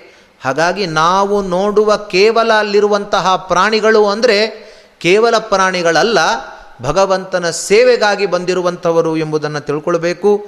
ಈ ರೀತಿಯಾಗಿ ಗಂತುಮಿಚ್ಛತಿ ಧರ್ಮಿಷ್ಠ, ತೇನ ಸರ್ವಮನುಷ್ಠಿತಂ ಇಲ್ಲಿಗೆ ಹೋಗಬೇಕು ಅಂತ ಅನಿಸುವುದು ಯಾರಿಗೆ ಅಂದರೆ ಧರ್ಮಿಷ್ಠನಾಗಿದ್ದರೆ ವಿಶೇಷವಾದ ಪುಣ್ಯ ಇದ್ದರೆ ಅವನು ಮಾತ್ರ ತಿರುಪತಿಗೆ ಹೋಗಬೇಕು ಅಂತ ಇಚ್ಛೆ ಪಡ್ತಾ ಇರ್ತಾನೆ, ತಿರುಪತಿಗೆ ಹೋಗಿ ಸೇವೆ ಮಾಡ್ತಾನೆ. ಎಷ್ಟೋ ಜನರಿಗೆ ಹೋಗಬೇಕು ಹೋಗಬೇಕು ಅಂತ ಅಂದ್ಕೊಳ್ತಿರ್ತಾರೆ ಹೋಗ್ಲಿಕ್ಕಾಗೋಲ್ಲ, ಇನ್ನೂ ಪಕ್ವ ಆಗಬೇಕಿರುತ್ತೆ. ಕೆಲವರಿಗಂತರೂ ಬರೋದೇ ಇಲ್ಲ. ನಾವು ಏಕೆ ಆರಾಮಾಗಿ ಇಲ್ಲೇ ಇದ್ದಿರೋಣ ಅಂತ ಇರ್ತಾ ಇರ್ತದೆ. ಹಾಗಾಗಿ ಅಲ್ಲಿ ಧರ್ಮಿಷ್ಠರಾದವರಿಗೆ ಮಾತ್ರ ಅಲ್ಲಿ ಹೋಗುವಂತಹ ಮನಸ್ಸುವನ್ನು ಭಗವಂತ ಕೊಡ್ತಾ ಇದ್ದಾನೆ. ಈ ರೀತಿ ಬೃಹಸ್ಪತ್ಯಾಚಾರ್ಯರನ್ನು ಸ್ಮರಣೆ ಮಾಡಿ ಅವರಿಂದ ಔಷಧಿ ಪಡೆದಿರುವ ಭಗವಂತನು ಕಲ್ಯಾಣವನ್ನು ಹೇಗೆ ಮಾಡಿಕೊಂಡ ಹೇಳ್ರಿ ಅಂತ ಮತ್ತೆ ಋಷಿಗಳು ಕೇಳ್ತಾ ಇದ್ದಾರೆ. ತತ್ಕಲ್ಯಾಣ ವಿಧಿಂ ಕೋವಾ ಕಾಶದೃಪೋತ್ತಮ ಕಥಂ ಪುತ್ರ ಭವತ್ಪೂರ್ವಂ ಕಥಂ ಜಾಮಾತೃತಾಂ ಗತಃ ಯೋಗಿನ ಮನಸಾ ಚಿಂತ್ಯ ಶ್ರೀನಿವಾಸ ಸತಾಂ ಗತಿ ಯೋಗಿರ ಮನಸ್ಸಿಗೂ ನಿಲ್ಕದೇ ಇರುವಂತಹ ಭಗವಂತ ಒಬ್ಬನಿಗೆ ಅಳಿಯ ಆಗುವುದು ಅಂದ್ರೇನು? ಅವನು ಆ ರೀತಿ ಅವನಿಗೆ ಹೇಗೆ ಸಿಕ್ಕ? ಮಗಳು ಯಾರು? ಹೇಗೆ ಕಲ್ಯಾಣವನ್ನು ಮಾಡಿಕೊಂಡ? ಆಕಾಶರಾಜ ಯಾವ ರೀತಿ ಕನ್ಯಾದಾನ ಮಾಡಿದ? ಅದನ್ನು ಹೇಳ್ರಿ. ಹೇಳ್ತಾರೆ, ಭಗವಂತ ಈ ರೀತಿ ಔಷಧಕ್ಕೋಸ್ಕರ ತಿರುಗಾಡಿ ಔಷಧವನ್ನು ಪಡೆದುಕೊಂಡ ಮೇಲೆ ಅಲ್ಲಿಯೇ ವರಾಹರೂಪಿಯಾದ ಭಗವಂತನನ್ನು ಅವನದೇ ಕ್ಷೇತ್ರ, ಹಾಗಾಗಿ ಅಲ್ಲಿ ವರಾಹರೂಪಿಯಾದ ಭಗವಂತನನ್ನು ನೋಡ್ತಾ ಇದ್ದಾನಂತೆ. ತಥೋ ಅನ್ಯೋನ್ಯ ವಿಲೋ, ವಿಲೋಕೋತ್ಥ ಬಾಷ್ಪ ಸಂದಿಗ್ಧ ಲೋಚನವು ಅನ್ಯೋನ್ಯವಾಗಿ ಇಬ್ಬರೂ ಕೂಡ ಪರಸ್ಪರ ಮಾಡಿ, ನೋಡಿಕೊಂಡು ಇಬ್ಬರೂ ಕೂಡ ಆನಂದಾಶ್ರುವನ್ನು ಪಡೆದವರಾಗ್ತಾ ಇದ್ದಾರಂತೆ. ಯಾಕೆ ಅಂದರೆ ಭಗವಂತ ಕೇಳಿದಂತೆ, ತಾನ್ ದೃಷ್ಟ ಜಗದೀಶಸ್ತು ತತ್ರ ಲೀನೋ ಭವದ್ಧರಿ ಲೀನಂ ತಂ ವೆಂಕಟಂ ದೃಷ್ಟ ವರಾಹ ವದನೋ ಹರಿಹಿ, ವೈಕುಂಠಾದಾಗತಂ ಮತ್ವಾ ವೆಂಕಟೇಶಂ ಶ್ರೀಯಪ್ಪತಿಂ. ಭಗವಂತ ಒಮ್ಮೆ ವರಾಹದೇವರನ್ನು ನೋಡಿದಾಗ ಸ್ವಲ್ಪ ಲೀನನಾದಂತೆ, ಪಕ್ಕಕ್ಕೆ ಸರ್ಕೊಂಡಂತೆ ತಾನು ಮರೆಯಾದ. ಮರೆಯಾದ ಭಗವಂತನನ್ನು ವರಾಹರೂಪಿಯಾದ ಭಗವಂತ ತಾನು ಹುಡುಕಿ ಮಾತನಾಡಿಸಿದಂತೆ. ಯಾಕೆಂದರೆ ಸಾಮಾನ್ಯವಾಗಿ ಬೇಟೆಯಾಡುವಂಥವರ ಮುಂದೆ ಮೃಗ ಬಂದಾಗ ಆ ಮೃಗವನ್ನು ಬೇಟೆಯಾಡಲಿಕ್ಕೆ ವ್ಯಾಧರು, ಬೇಟೆಗಾರರು ಪಕ್ಕದಲ್ಲಿ ಸರಿತಾರೆ. ಹಾಗೆ ಭಗವಂತ ತಾನು ವರಾಹನನ್ನು ನೋಡಿದಾಗ ಪಕ್ಕಕ್ಕೆ ಸರದ ಅಂತ ವರ್ಣನೆ ಮಾಡ್ತಾರೆ ಕೆಳಗೆ. ಈ ರೀತಿ ಭಗವಂತನು ತಾನೇ ವರಾಹರೂಪಿಯಾದ ಭಗವಂತನು ಮಾತನಾಡಿಸ್ತಾನೆ, ಎಲ್ಲ ಹೇಳ್ದ, ನನ್ನ ನನ್ನ ಸ್ಥಿತಿ ಹೀಗಾಗಿದೆ, ಜಗಳ ಆಯಿತು, ಬಿಟ್ಟು ಹೋದಲು, ಎಲ್ಲಿರಬೇಕು ಅಂತ ಗೊತ್ತಾಗಲಿಲ್ಲ. ನಾನೇನೋ ಆರಾಮಾಗಿದ್ದೆ, ಹತ್ತು ಸಾವಿರ ವರ್ಷಗಳ ಕಾಲ ಇದ್ದೆ, ಆದರೆ ಇದ್ದಕ್ಕಿದ್ದ ಹಾಗೆ ನನಗೆ ತಲೆ ಹೋಳಾಯಿತು, ಹೊಡೆದ್ರು. ಈ ರೀತಿ ಆಯಿತು ನನ್ನ ಜೀವನ ಅಂತ ಹೇಳ್ತಾ, ಭಗವಂತನ ಈ ಒಂದು ಕಣ್ಣಿನಲ್ಲಿ ಭಗವಂತನು ವರಾಹರೂಪಿಯಾದ ಭಗವಂತನು ನೋಡಿ ಇಬ್ಬರು ಕೂಡ ಆ ಅಶ್ರುವನ್ನು ಸುರಿಸ್ತಾ ಇದ್ದಾರೆ. ಇಲ್ಲಿ ಒಂದು ವಿಶೇಷ ತಿಳಿಸ್ತಾರೆ. ಶ್ರೀನಿವಾಸ ತನ್ನ ದುಃಖವನ್ನು ವರಾಹದೇವರ ಮುಂದೆ ಹೇಳಿದಾಗ, ವರಾಹದೇವರು ಕೂಡ ದುಃಖಗೊಂಡವರಂತ ನಟನೆ ಮಾಡ್ತಾ ಇದ್ದಾರೆ, ಅವರು ದುಃಖಗೊಂಡರು. ಯಾಕೆ ಅಂದರೆ, ಸಾಮಾನ್ಯವಾಗಿ ಪ್ರವೃತ್ತಿ ಹೇಗೆ ಲೋಕದಲ್ಲಿ ಅಂದರೆ ತಮ್ಮಲ್ಲೇನಾದರೂ ಕಷ್ಟ ಇದ್ದರೆ ಬೇರೆಯವ್ರ ಮುಂದೆ ಹೇಳ್ಕೊಂಡ್ಬಿಡ್ತಾರೆ. ಹೇಳ್ಕೊಂಡ್ರೆ ಸ್ವಲ್ಪ ಪರಿಹಾರ ಆಗತ್ತೆ ಅಂತ. ಅದಕ್ಕೆ ಹೇಳಿಕೊಳ್ಳುವ ವ್ಯಕ್ತಿ ಯಾರು ಮುಂದೆ ಹೇಳ್ಕೊಂಡಿದ್ದಾನೆ, ಅವರೇನಾದರೂ ಸ್ವಲ್ಪ ಕನಿಕರವನ್ನು ಕೊಟ್ಟರೆ ಕೊನಿಕರವನ್ನು ಪಟ್ಟರೆ ಇನ್ನೂ ಸಮಾಧಾನ ಆಗುತ್ತೆ. ಆಯ್ತಪ್ಪ, ಹೀಗಾಯಿತು, ಸ್ವಲ್ಪ ಸಮಾಧಾನ ಆಗುತ್ತೆ, ನನಗೊಂದು ಬಲ ಬಂದ ಹಾಗೆ ಅವರಿಗೆ ಅನಿಸುತ್ತೆ. ಹಾಗೆ ಭಗವಂತನ ಈ ನಟನೆ ಶ್ರೀನಿವಾಸ ದೇವರು ನಟನೆ ಮಾಡ್ತಾ ಇದ್ದಾರೆ. ವರಾಹರೂಪಿಯಾದ ಭಗವಂತನು ನಟನೆ ಮಾಡ್ತಾ ಇದ್ದಾನೆ, ಆದರೆ ಇಬ್ಬರ ಲೋಚನವೂ ಕೂಡ ಪೂರ್ಣವಾಗಿದೆ ಅಂದರೆ ಈ ರೀತಿ ಒಂದು ಅನುಸಂಧಾನ ಮಾಡಿಕೊಳ್ಬೋದು. ತಮ್ಮ ದುಃಖವನ್ನು ಹೇಳಿಕೊಂಡಾಗ ಪರನು ಇರಲಿ ಬಿಡ್ರಿ ಏನು ಮಹಾ ನನ್ನ ನನ್ನ ಕಷ್ಟ ಕೇಳ್ರಿ ಅಂತ ತಂದೆ ಹೇಳಲಿಕ್ಕೆ ಹೋದರೆ ಅವನಿಗೆ ಸಮಾಧಾನ ಆಗತ್ತ? ಹೌದಾ ಅಂತ ಅದಕ್ಕೆ ತಕ್ಕದಾಗಿ ಭಗವಂತನು ಕೂಡ ನಟನೆಯನ್ನು ತಾನು ಮಾಡಿದ್ದಾನೆ. ಹೇಗೆ ರಾಮ ಪರಶುರಾಮ ದೇವರು ನಟನೆ ಮಾಡಿದಂತೆ, ಹಾಗೆ ಭಗವಂತನು ಮತ್ತು ಶ್ರೀನಿವಾಸ ದೇವರು ವರಾಹ ದೇವರು ಕೂಡ ನಟನೆಯನ್ನು ಮಾಡ್ತಾ ಇದ್ದಾರೆ, ಮಾಡ್ತಾ ಇರುವಾಗ ಎಲ್ಲಿದ್ದೀಯಾ, ಏನು ಅಂತ ಕೇಳ್ತಾ ಇದ್ದಾನೆ. ಏನಿಲ್ಲ, ಅತ್ರೈವ ನಿಮಸಾಮೀತಿ ಸಂಕಲ್ಪೋ ಮಮ ಬರ್ತತೆ ನಾನು ಇಲ್ಲೇ ಯಾಕೆಂದರೆ ಮೇಲಿಂದ ಬಂದಾಗಿದೆ. ಇನ್ನು ಮೇಲೆ ಹೋಗುವಾಗಿಲ್ಲ. ನಾನು ಸದ್ಯಕ್ಕೆ ಇಲ್ಲೇ ಇರಬೇಕು ಅಂತ ತೀರ್ಮಾನ ಮಾಡಿದ್ದೀನಿ. ಅದು ಇರಲಿಕ್ಕೋಸ್ಕರ ನನಗೆ ಜಾಗ ಬೇಕಾಗಿದೆ. ಈ ಕಲಿಯುಗದಲ್ಲಿ ಇರಬೇಕು ಅಂದರೆ ಜಾಗ ಇಲ್ಲದೆ ಇರಲಿಕ್ಕಾಗೋಲ್ಲ. ಅದಕ್ಕೋಸ್ಕರ ನನಗೆ ಸ್ಥಲಂ ದೇಹಿ, ನಿಂದೇ ಎಲ್ಲ ಆಳ್ವಿಕೆ. ಹಾಗಾಗಿ ನನಗೆ ಸ್ಥಳವನ್ನು ಕೊಡು ಇರಲಿಕ್ಕೋಸ್ಕರ ಅಂತ ಭಗವಂತನು ಕೇಳ್ತಾ ಇದ್ದಾನೆ ಶ್ರೀನಿವಾಸ ದೇವರು. ಎಲ್ಲವೂ ಕೂಡ ವಿಡಂಬನೆ ಅಂತ ಮಾತ್ರ ಮರಿಬಾರದು. ಅಲ್ಲಲ್ಲಿ ಅಲ್ಲಲ್ಲಿ ಇಂತಹ ಶ ಪ್ರಸಂಗ ಬರ್ತದೆ.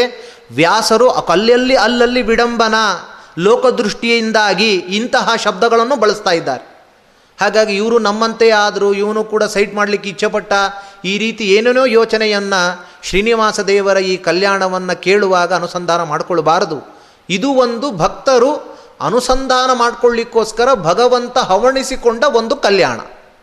ಹಾಗಾಗಿ ನಮ್ಮ ಒಂದು ಚಿತ್ತ ಭಗವಂತನು ನಮಗಾಗಿ ಮಾಡಿಕೊಂಡಿರುವಂಥದ್ದು, ಅವನು ಸಕಲ ಜ್ಞಾನಾನಂದ ರೂಪಿ ಎಂಬುವಂಥದ್ದನ್ನು ಮಾತ್ರ ನಾವು ಬಿಡು ಹಾಗೆ ಇಲ್ಲ. ಉವಾಚ ವಚನಂ ದೇವಂ ಸ್ಥಲಂ ಮೌಲ್ಯೇನ ಗೃಹ್ಯತಾಂ. ಕಲಿಯುಗದಲ್ಲಿ ಯಾವುದೇ ತರಹದ ಒಂದು ವಸ್ತುಗಳನ್ನು ತೆಗೆದುಕೊಳ್ಳಬೇಕಂತಾದರೂ ದುಡ್ಡಿಲ್ಲದೆ ಏನೇನೂ ಬರೋಲ್ಲ ಅಂತ. ಭಾಗವತದಲ್ಲಿ ಹೇಳುವಾಗ ಹನ್ನೆರಡನೇ ಸ್ಕಂದದಲ್ಲಿ ಪ್ರತಿಯೊಬ್ಬ ವ್ಯಕ್ತಿಯೂ ಕೂಡ ದೊಡ್ಡವನಾಗುವುದು ದುಡ್ಡಿನಿಂದಲೇ. ಅವನಿಗೆ ವಿದ್ಯೆ, ನೈವೇದ್ಯ, ವಿದ್ಯೆ ಇರೋಲ್ಲ. ಒಳ್ಳೆಯ ರೀತಿಯ ಒಂದು ವಾಗ್ಮಿತ ಇರೋಲ್ಲ. ಒಳ್ಳೆಯ ಕುಲದಲ್ಲಿ ಹುಟ್ಟಿರೋಲ್ಲ. ಅವನು ಒಳ್ಳೆ ದುಡ್ಡಿದೆ ಅಂದರೆ ಅವನಿಗೆ ಸ್ಟೇಜಲ್ಲಿ ಕೂಡಿಸಿರ್ತಾರೆ. ಈ ರೀತಿ ದುಡ್ಡೇ ದೊಡ್ಡಪ್ಪನಂತೆ ವ್ಯವಹರಿಸುವಂತಹ ಒಂದು ಸ್ಥಿತಿ ಕಲಿಯುಗದಲ್ಲಿ ಬರ್ತದೆ. ಇನ್ನು ಮುಂದೆ ಮುಂದೆ ಹೋಗ್ತಾ ಇನ್ನೂ ಘೋರವಾಗ್ತದೆ ಅಂತ ಹೇಳ್ತಾರೆ. ಹಾಗಾಗಿ ಇಲ್ಲಿ ದುಡ್ಡು ಕೊಡು, ಕೊಡ್ತೇನೆ ಅಂತ ಭಗವಂತ ಈ ಯುಗಕ್ಕೆ ಸರಿಯಾಗಿ ತಾನು ನಟನೆಯನ್ನು ಮಾಡ್ತಾ ಇದ್ದಾನೆ. ನಟನೆ ಮಾಡಿದಾಗ ಭಗವಂತ ಹೇಳ್ತಾನೆ, ವರಾಹದೇವ, ಸಿದ್ಧವಾದದ್ದು ಸಾಧ್ಯವಾದದ್ದು ಅಂತ ಎರಡು ಧನಗಳಿದೆ. ವ್ಯಾಖ್ಯಾನಕಾರರು ತಿಳಿಸ್ತಾರೆ ಇದನ್ನು. ಎರಡು ರೀತಿಯಾಗಿರುವಂತಹ ಧನ ಇದೆ. ಸಿದ್ಧವಾದ ಧನ ಅಂದರೆ ಈಗ ನನ್ನಲ್ಲಿ ಧನ ಇದೆ, ಸಂಪಾದನೆ ಮಾಡಿಟ್ಟಿದ್ದು, ಅದನ್ನು ನಿನಗೆ ಕೊಟ್ಟು ಬಿಡ್ತೇನೆ ನನಗೆ ಭೂಮಿ ಕೊಡೋ ಅಂತ ಒಂದು. ಸಾಧ್ಯವಾದದ್ದು ಅಂದರೆ ಇನ್ನೂ ಸಾಧಿಸಬೇಕು. ಆ ಧನ ಬರಲಿಕ್ಕೆ ಇನ್ನೂ ಸ್ವಲ್ಪ ಸಮಯ ಬೇಕು, ಕಾಲಾವಕಾಶ ಬೇಕು. ಹಾಗಾಗಿ ನನಗೆ ಸಿದ್ಧವಾದ ಧನವು ಇಲ್ಲದೇ ಇದ್ದರೂ ಕೂಡ ಸಾಧ್ಯವಾದ ಧನ ನನಗೆ ಮುಂದೆ ಬರ್ತದೆ. ಪ್ರಥಮಂ ದರ್ಶನಂ ಚ ಸ್ಯಾತ್, ನೈವೇದ್ಯಂ ಕ್ಷೀರಸೇಚನಂ, ಇದಮೇವ ವರಂ ದ್ರವ್ಯಂ ದದಾಮಿ ಕರುಣಾನಿಧೇ. ಸಾಧ್ಯವಾಗಿರುವಂತಹ ದ್ರವ್ಯ ಧನ ಅಂದರೆ ನನಗೆ ನನ್ನ ಮುಂದೆ ನೋಡಲಿಕ್ಕೆ ಕಾಂಚನ ಬ್ರಹ್ಮನಾದ ನನ್ನನ್ನು ನೋಡಲಿಕ್ಕೆ ಅನೇಕ ಜನರು ಬರ್ತಾರೆ. ಅನೇಕ ಭಕ್ತ ಕೋಟಿ ನನ್ನಂಗೆ ಬಳಿಗೆ ಬಂದಾಗ ಅದರಿಂದ ಬೇಕಾದಷ್ಟು ಧನ ಬರ್ತದೆ. ಅಷ್ಟೇ ಅಲ್ಲ, ನಿನಗೇನೇ ಮೊದಲ ನೈವೇದ್ಯ, ನಿನಗೇನೇ ಮೊದಲ ಮಂಗಳಾರತಿ, ನಿನಗೇನೇ ಕ್ಷೀರಾಭಿಷೇಕ, ಎಲ್ಲವೂ ಕೂಡ ಮೊದಲು ದರ್ಶನ ನಿಂದೆ ಮತ್ತೆ. ನಿನ್ನ ದರ್ಶನ ಮಾಡಿಯೇ ನನ್ನಲ್ಲಿ ಬರಬೇಕು. ಆಗ ಮಾತ್ರ ಅವರಿಗೆ ನಾನು ಫಲವನ್ನು ಕೊಡ್ತೇನೆ. ವರಾಹ ದರ್ಶನಾತ್ ಪೂರ್ವಂ ಶ್ರೀನಿವಾಸಂ ನಮೇನ್ನ ಚ. ದರ್ಶನಾತ್ ಪ್ರಾಗ್ ವರಾಹಸ್ಯ ಶ್ರೀನಿವಾಸೋ ನತುಷ್ಯತಿ. ಶ್ರೀನಿವಾಸ ದೇವರ ದರ್ಶನ ಮಾಡಿ ವರಾಹ ದೇವರ ದರ್ಶನ ಮಾಡಿದರೆ ಶ್ರೀನಿವಾಸ ದೇವರಿಗೆ ಅಷ್ಟು ಪ್ರೀತಿ ಆಗೋಲ್ಲಂತೆ.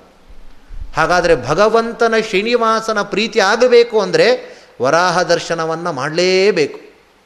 ಆಚಾರ್ಯ, ವರಾಹ ದರ್ಶನದ ಕ್ಯೂ ಜಾಸ್ತಿ ಇತ್ತು. ಹೋಗ್ಲಿಕ್ಕಾಗಿಲ್ಲ, ಅದಕ್ಕೆ ಬೇಗ ಬೇಗ ಇಲ್ಲಿ ಬಂದ್ವೆ. ಅಂತ ಇದ್ದರೆ ಅಲ್ಲಿ ಹೋಗಿ ವರಾಹ ದೇವರನ್ನು ಮನಸ್ಸ ಸ್ಮರಿಸಿ ನಮಸ್ಕಾರ ಮಾಡಿ ಆದರೂ ಈ ಒಂದು ವಿ ಐ ಪಿ ದರ್ಶನಕ್ಕೋಸ್ಕರ ಬೇಕಾದರೆ ಬರ್ಬೋದು ನಾವು. ಒಟ್ಟು ಇದರ ತಾತ್ಪರ್ಯ ವರಾಹ ದೇವರ ದರ್ಶನವನ್ನು ಮೊದಲು ಮಾಡುವಂಥದ್ದು. ಆಮೇಲೆ ಶ್ರೀನಿವಾಸ ದೇವರದು ಅಂತ ಹೀಗೆ ತಿಳಿಸಿದ್ದಾರೆ. ಅಲ್ಲಿಯೂ ಹಾಗೆ, ಉಡುಪಿಯಲ್ಲೂ ಕೂಡ ಆ ಒಂದು ಕ್ರಮ ಉಂಟು ಅಂತ ವ್ಯಾಖ್ಯಾನಕಾರ ತಿಳಿಸ್ತಾರೆ. ಮೊದಲು ಕೃಷ್ಣನ ದರ್ಶನ ಅಲ್ಲ. ಮೊದಲು ಅನಂತಾಸನನ ದರ್ಶನ, ಆಮೇಲೆ ಕೃಷ್ಣನ ದರ್ಶನ ಮಾಡೋದು. ಈ ರೀತಿಯಾಗಿ ಅಲ್ಲೂ ಕೂಡ ಒಂದು ಹೇಳಿದ್ದಾರೆ. ಹೀಗೆ ಈ ರೀತಿ ಭಗವಂತನು ಹೇಳಿದ ಮೇಲೆ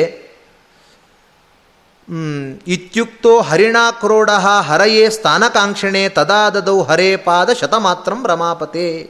ಇಂತಹ ಭಗವಂತನಿಗೆ ಭಗವಂತ, ತಾನು ವರಾಹರೂಪಿಯಾದ ಭಗವಂತ ಭೂಮಿಯನ್ನು ತಾನು ಕೊಟ್ಟಿದ್ದಾನೆ.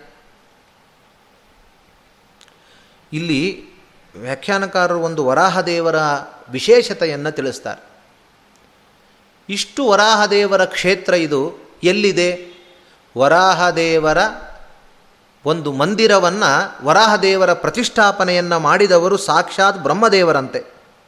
ಬ್ರಹ್ಮದೇವರು ಅದನ್ನು ಪ್ರತಿಷ್ಠಾಪನೆ ಮಾಡಿದ್ದಾರೆ. ಲೋಕಕಂಟಕನಾಗಿರುವಂತಹ ಹಿರಣ್ಯಾಕ್ಷ ಅವನನ್ನು ಸಂಹಾರ ಮಾಡಿ ಭಗವಂತ ಭೂಮಿಯ ಮೇಲೆ ತಂದಿಟ್ಟ.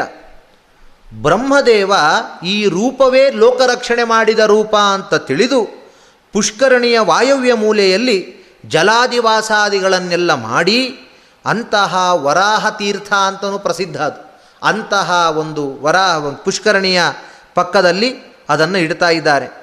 ತದ್ರೂಪಂ ಲೋಕರಕ್ಷಾರ್ಥಂ ಸ್ಥಾಪಿತಂ ವೆಂಕಟಾಚಲೆ ಸ್ವಾಮಿ ಪುಷ್ಕರಣಿ ತೀರೆ ಬ್ರಹ್ಮಣ ಪರಮೇಷ್ಠಿನ ಅಂತ ಬ್ರಹ್ಮಪುರಾಣದ ಮಾತನ್ನು ಕೂಡ ತಿಳಿಸ್ತಾ ಇದ್ದಾರೆ.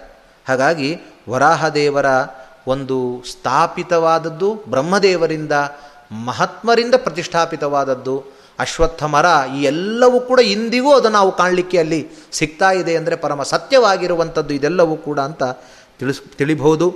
ಭಗವಂತ ಅವತಾರಗಳಲ್ಲಿ ಯಾವುದೇ ಭೇದ ಇಲ್ಲದೇ ಇದ್ದರೂ ಕೂಡ ತಾನು ಮೋಹನಾರ್ಥಂ ಹ್ಯಭಕ್ತಾನಾಂ ಭಕ್ತಾನಾಂ ಭಕ್ತ ಸಿದ್ಧಯೇ ನೋಡಿ ಆ ಮಾತು ಹೇಳ್ತಾ ಇದ್ದಾರೆ. ದುಷ್ಟ ಜನರ ಮೋಹನಕ್ಕೋಸ್ಕರ ಅವನಿಗೆ ಅವನಲ್ಲಿ ಭೇದ ಇದೆ, ಅವನ ಗುಣಕ್ಕೆ ಭೇದ ಇದೆ, ಅವತಾರಗಳಿಗೆ ಭೇದ ಇದೆ ಅಂತ ತಿಳಿದವರು ಹಾಗೇ ತಿಳಿಲಿ.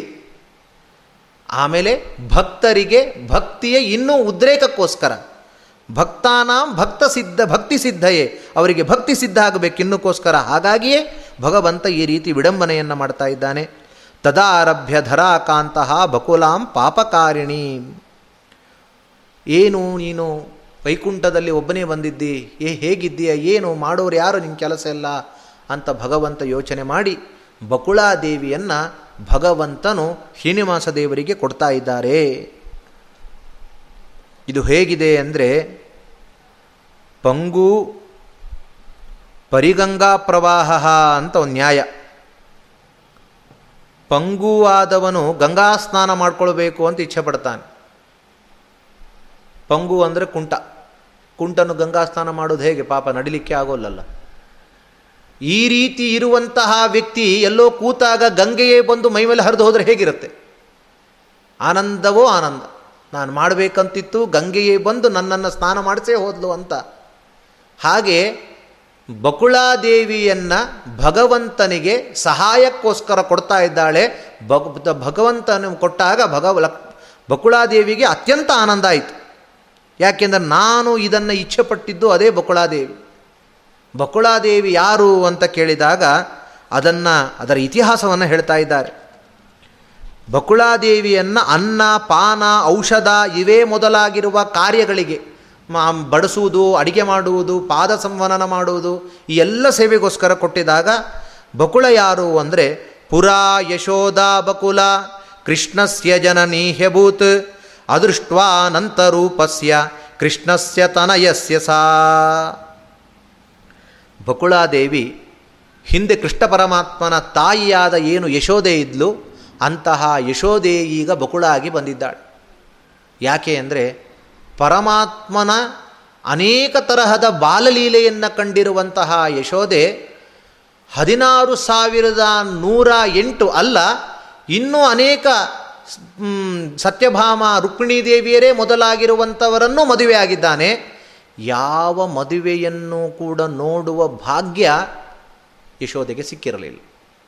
ಹಾಗಾಗಿ ಯಶೋದೆಯೇ ಕೇಳಿದ್ಲಂತೆ ಒಂದು ಸಮಯಕ್ಕೆ, ಸ್ವಾಮಿ ಇಷ್ಟೆಲ್ಲ ಬಾಲಲೀಲೆಯನ್ನು ತೋರಿಸಿದ್ದಿ, ಆದರೆ ಒಂದೇ ಒಂದು ಮದುವೆಯನ್ನು ನಾನು ನೋಡಲಿಲ್ಲ. ಮ, ಸಾಮಾನ್ಯವಾಗಿ ಮಾಡುವಂತಹ ವಿವಾಹಗಳಲ್ಲಿಯೇನೇ ಲಕ್ಷ್ಮೀನಾರಾಯಣರ ವಿವಾಹ ಅಂತ ಚಿಂತನೆ ಮಾಡಬೇಕಂತೆ. ಹಾಗಿರುವಾಗ ಲಕ್ಷ್ಮೀನಾರಾಯಣರ ವಿವಾಹವೇ ನನಗೆ ಕಾಣಲಿಲ್ಲ ಕಾಣಲಿಲ್ಲ ಅಂತ ವ್ಯಥೆಯಲ್ಲಿ, ಇನ್ನೊಂದು ವಿವಾಹ ಆಗೋ ಕೃಷ್ಣ ಅಂತ ಪ್ರಾರ್ಥನೆ ಮಾಡಿದಾಗ ಭಗವಂತ ಹೇಳಿದ್ದಂತೆ, ಅಮ್ಮ, ಮ್ಯಾಕ್ಸಿಮಮ್ ಮದುವೆ ಆಗಿಬಿಟ್ಟಿದ್ದೀನಿ ಅನ್ನಂತ. ಏನು ಹದಿನಾರು ಸಾವಿರದ ನೂರ ಎಂಟು ಮೇಲೆ ಮದುವೆ ಅಂದರೆ ಸುಮ್ಮನೆನಾ ಇದು ಗೊತ್ತಾಗ್ತದೆ, ಭಗವಂತನು ಲೋಕ ವಿಲಕ್ಷಣ ಕೆಲವರಲ್ಲಿ ಹೇಳ್ತಾ ಇರ್ತಾರೆ, ಭಗವಂತ ಕಳ್ತನ ಮಾಡಿಲ್ವ ಕೃಷ್ಣ? ಭಗವಂತ ಜಾರನಾಗಿಲ್ವ? ನಾವು ಹಾಗೆ ಇದ್ದೀವಿ ಅಂತ ಕೆಲವು ದುಟ್ಟರು ಹೇಳ್ತಾರೆ. ಭಗವಂತ ಹದಿನಾರು ಸಾವಿರದ ನೂರ ಎಂಟು, ಅದರಲ್ಲಿ ಒಂದು ಹತ್ತು ಜನ, ಒಂದು ಹೆಣ್ಣು ಒಂದು ಹತ್ತು ಜನ ಗಂಡು ಮಕ್ಕಳು, ಒಂದು ಜನ ಹೆಣ್ಮಕ್ಳು ಹುಟ್ಟಿಸ್ರಿ ನೋಡಿ ಭಗವಂತನು ವಸ್ತುತಃ ಭಗವಂತನು ಮಾಡಿದಂತೆ ಮಾಡುವುದಲ್ಲ. ಮಾಡುವುದಾದರೆ ಇದನ್ನು ಮಾಡುವಂತಹ ಪರಿಸ್ಥಿತಿ ಬರ್ತದೆ. ಇದನ್ನೆಲ್ಲ ಗಮನಿಸಿದಾಗ ಭಗವಂತನು ಅವನು ಮಾಡಿರು ಈಶಾವಾಸ್ಯಮಿದಂ ಎಲ್ಲವೂ ಕೂಡ ಭಗವಂತನ ಅಧೀನ. ಭಗವಂತನು ಅವನು ಮಾಡಿರುವಂತೆ ಮಾಡಲಿಕ್ಕೆ ಆಗೋಲ್ಲ. ಇದನ್ನು ನಾವು ತಿಳ್ಕೊಳ್ಬೇಕು.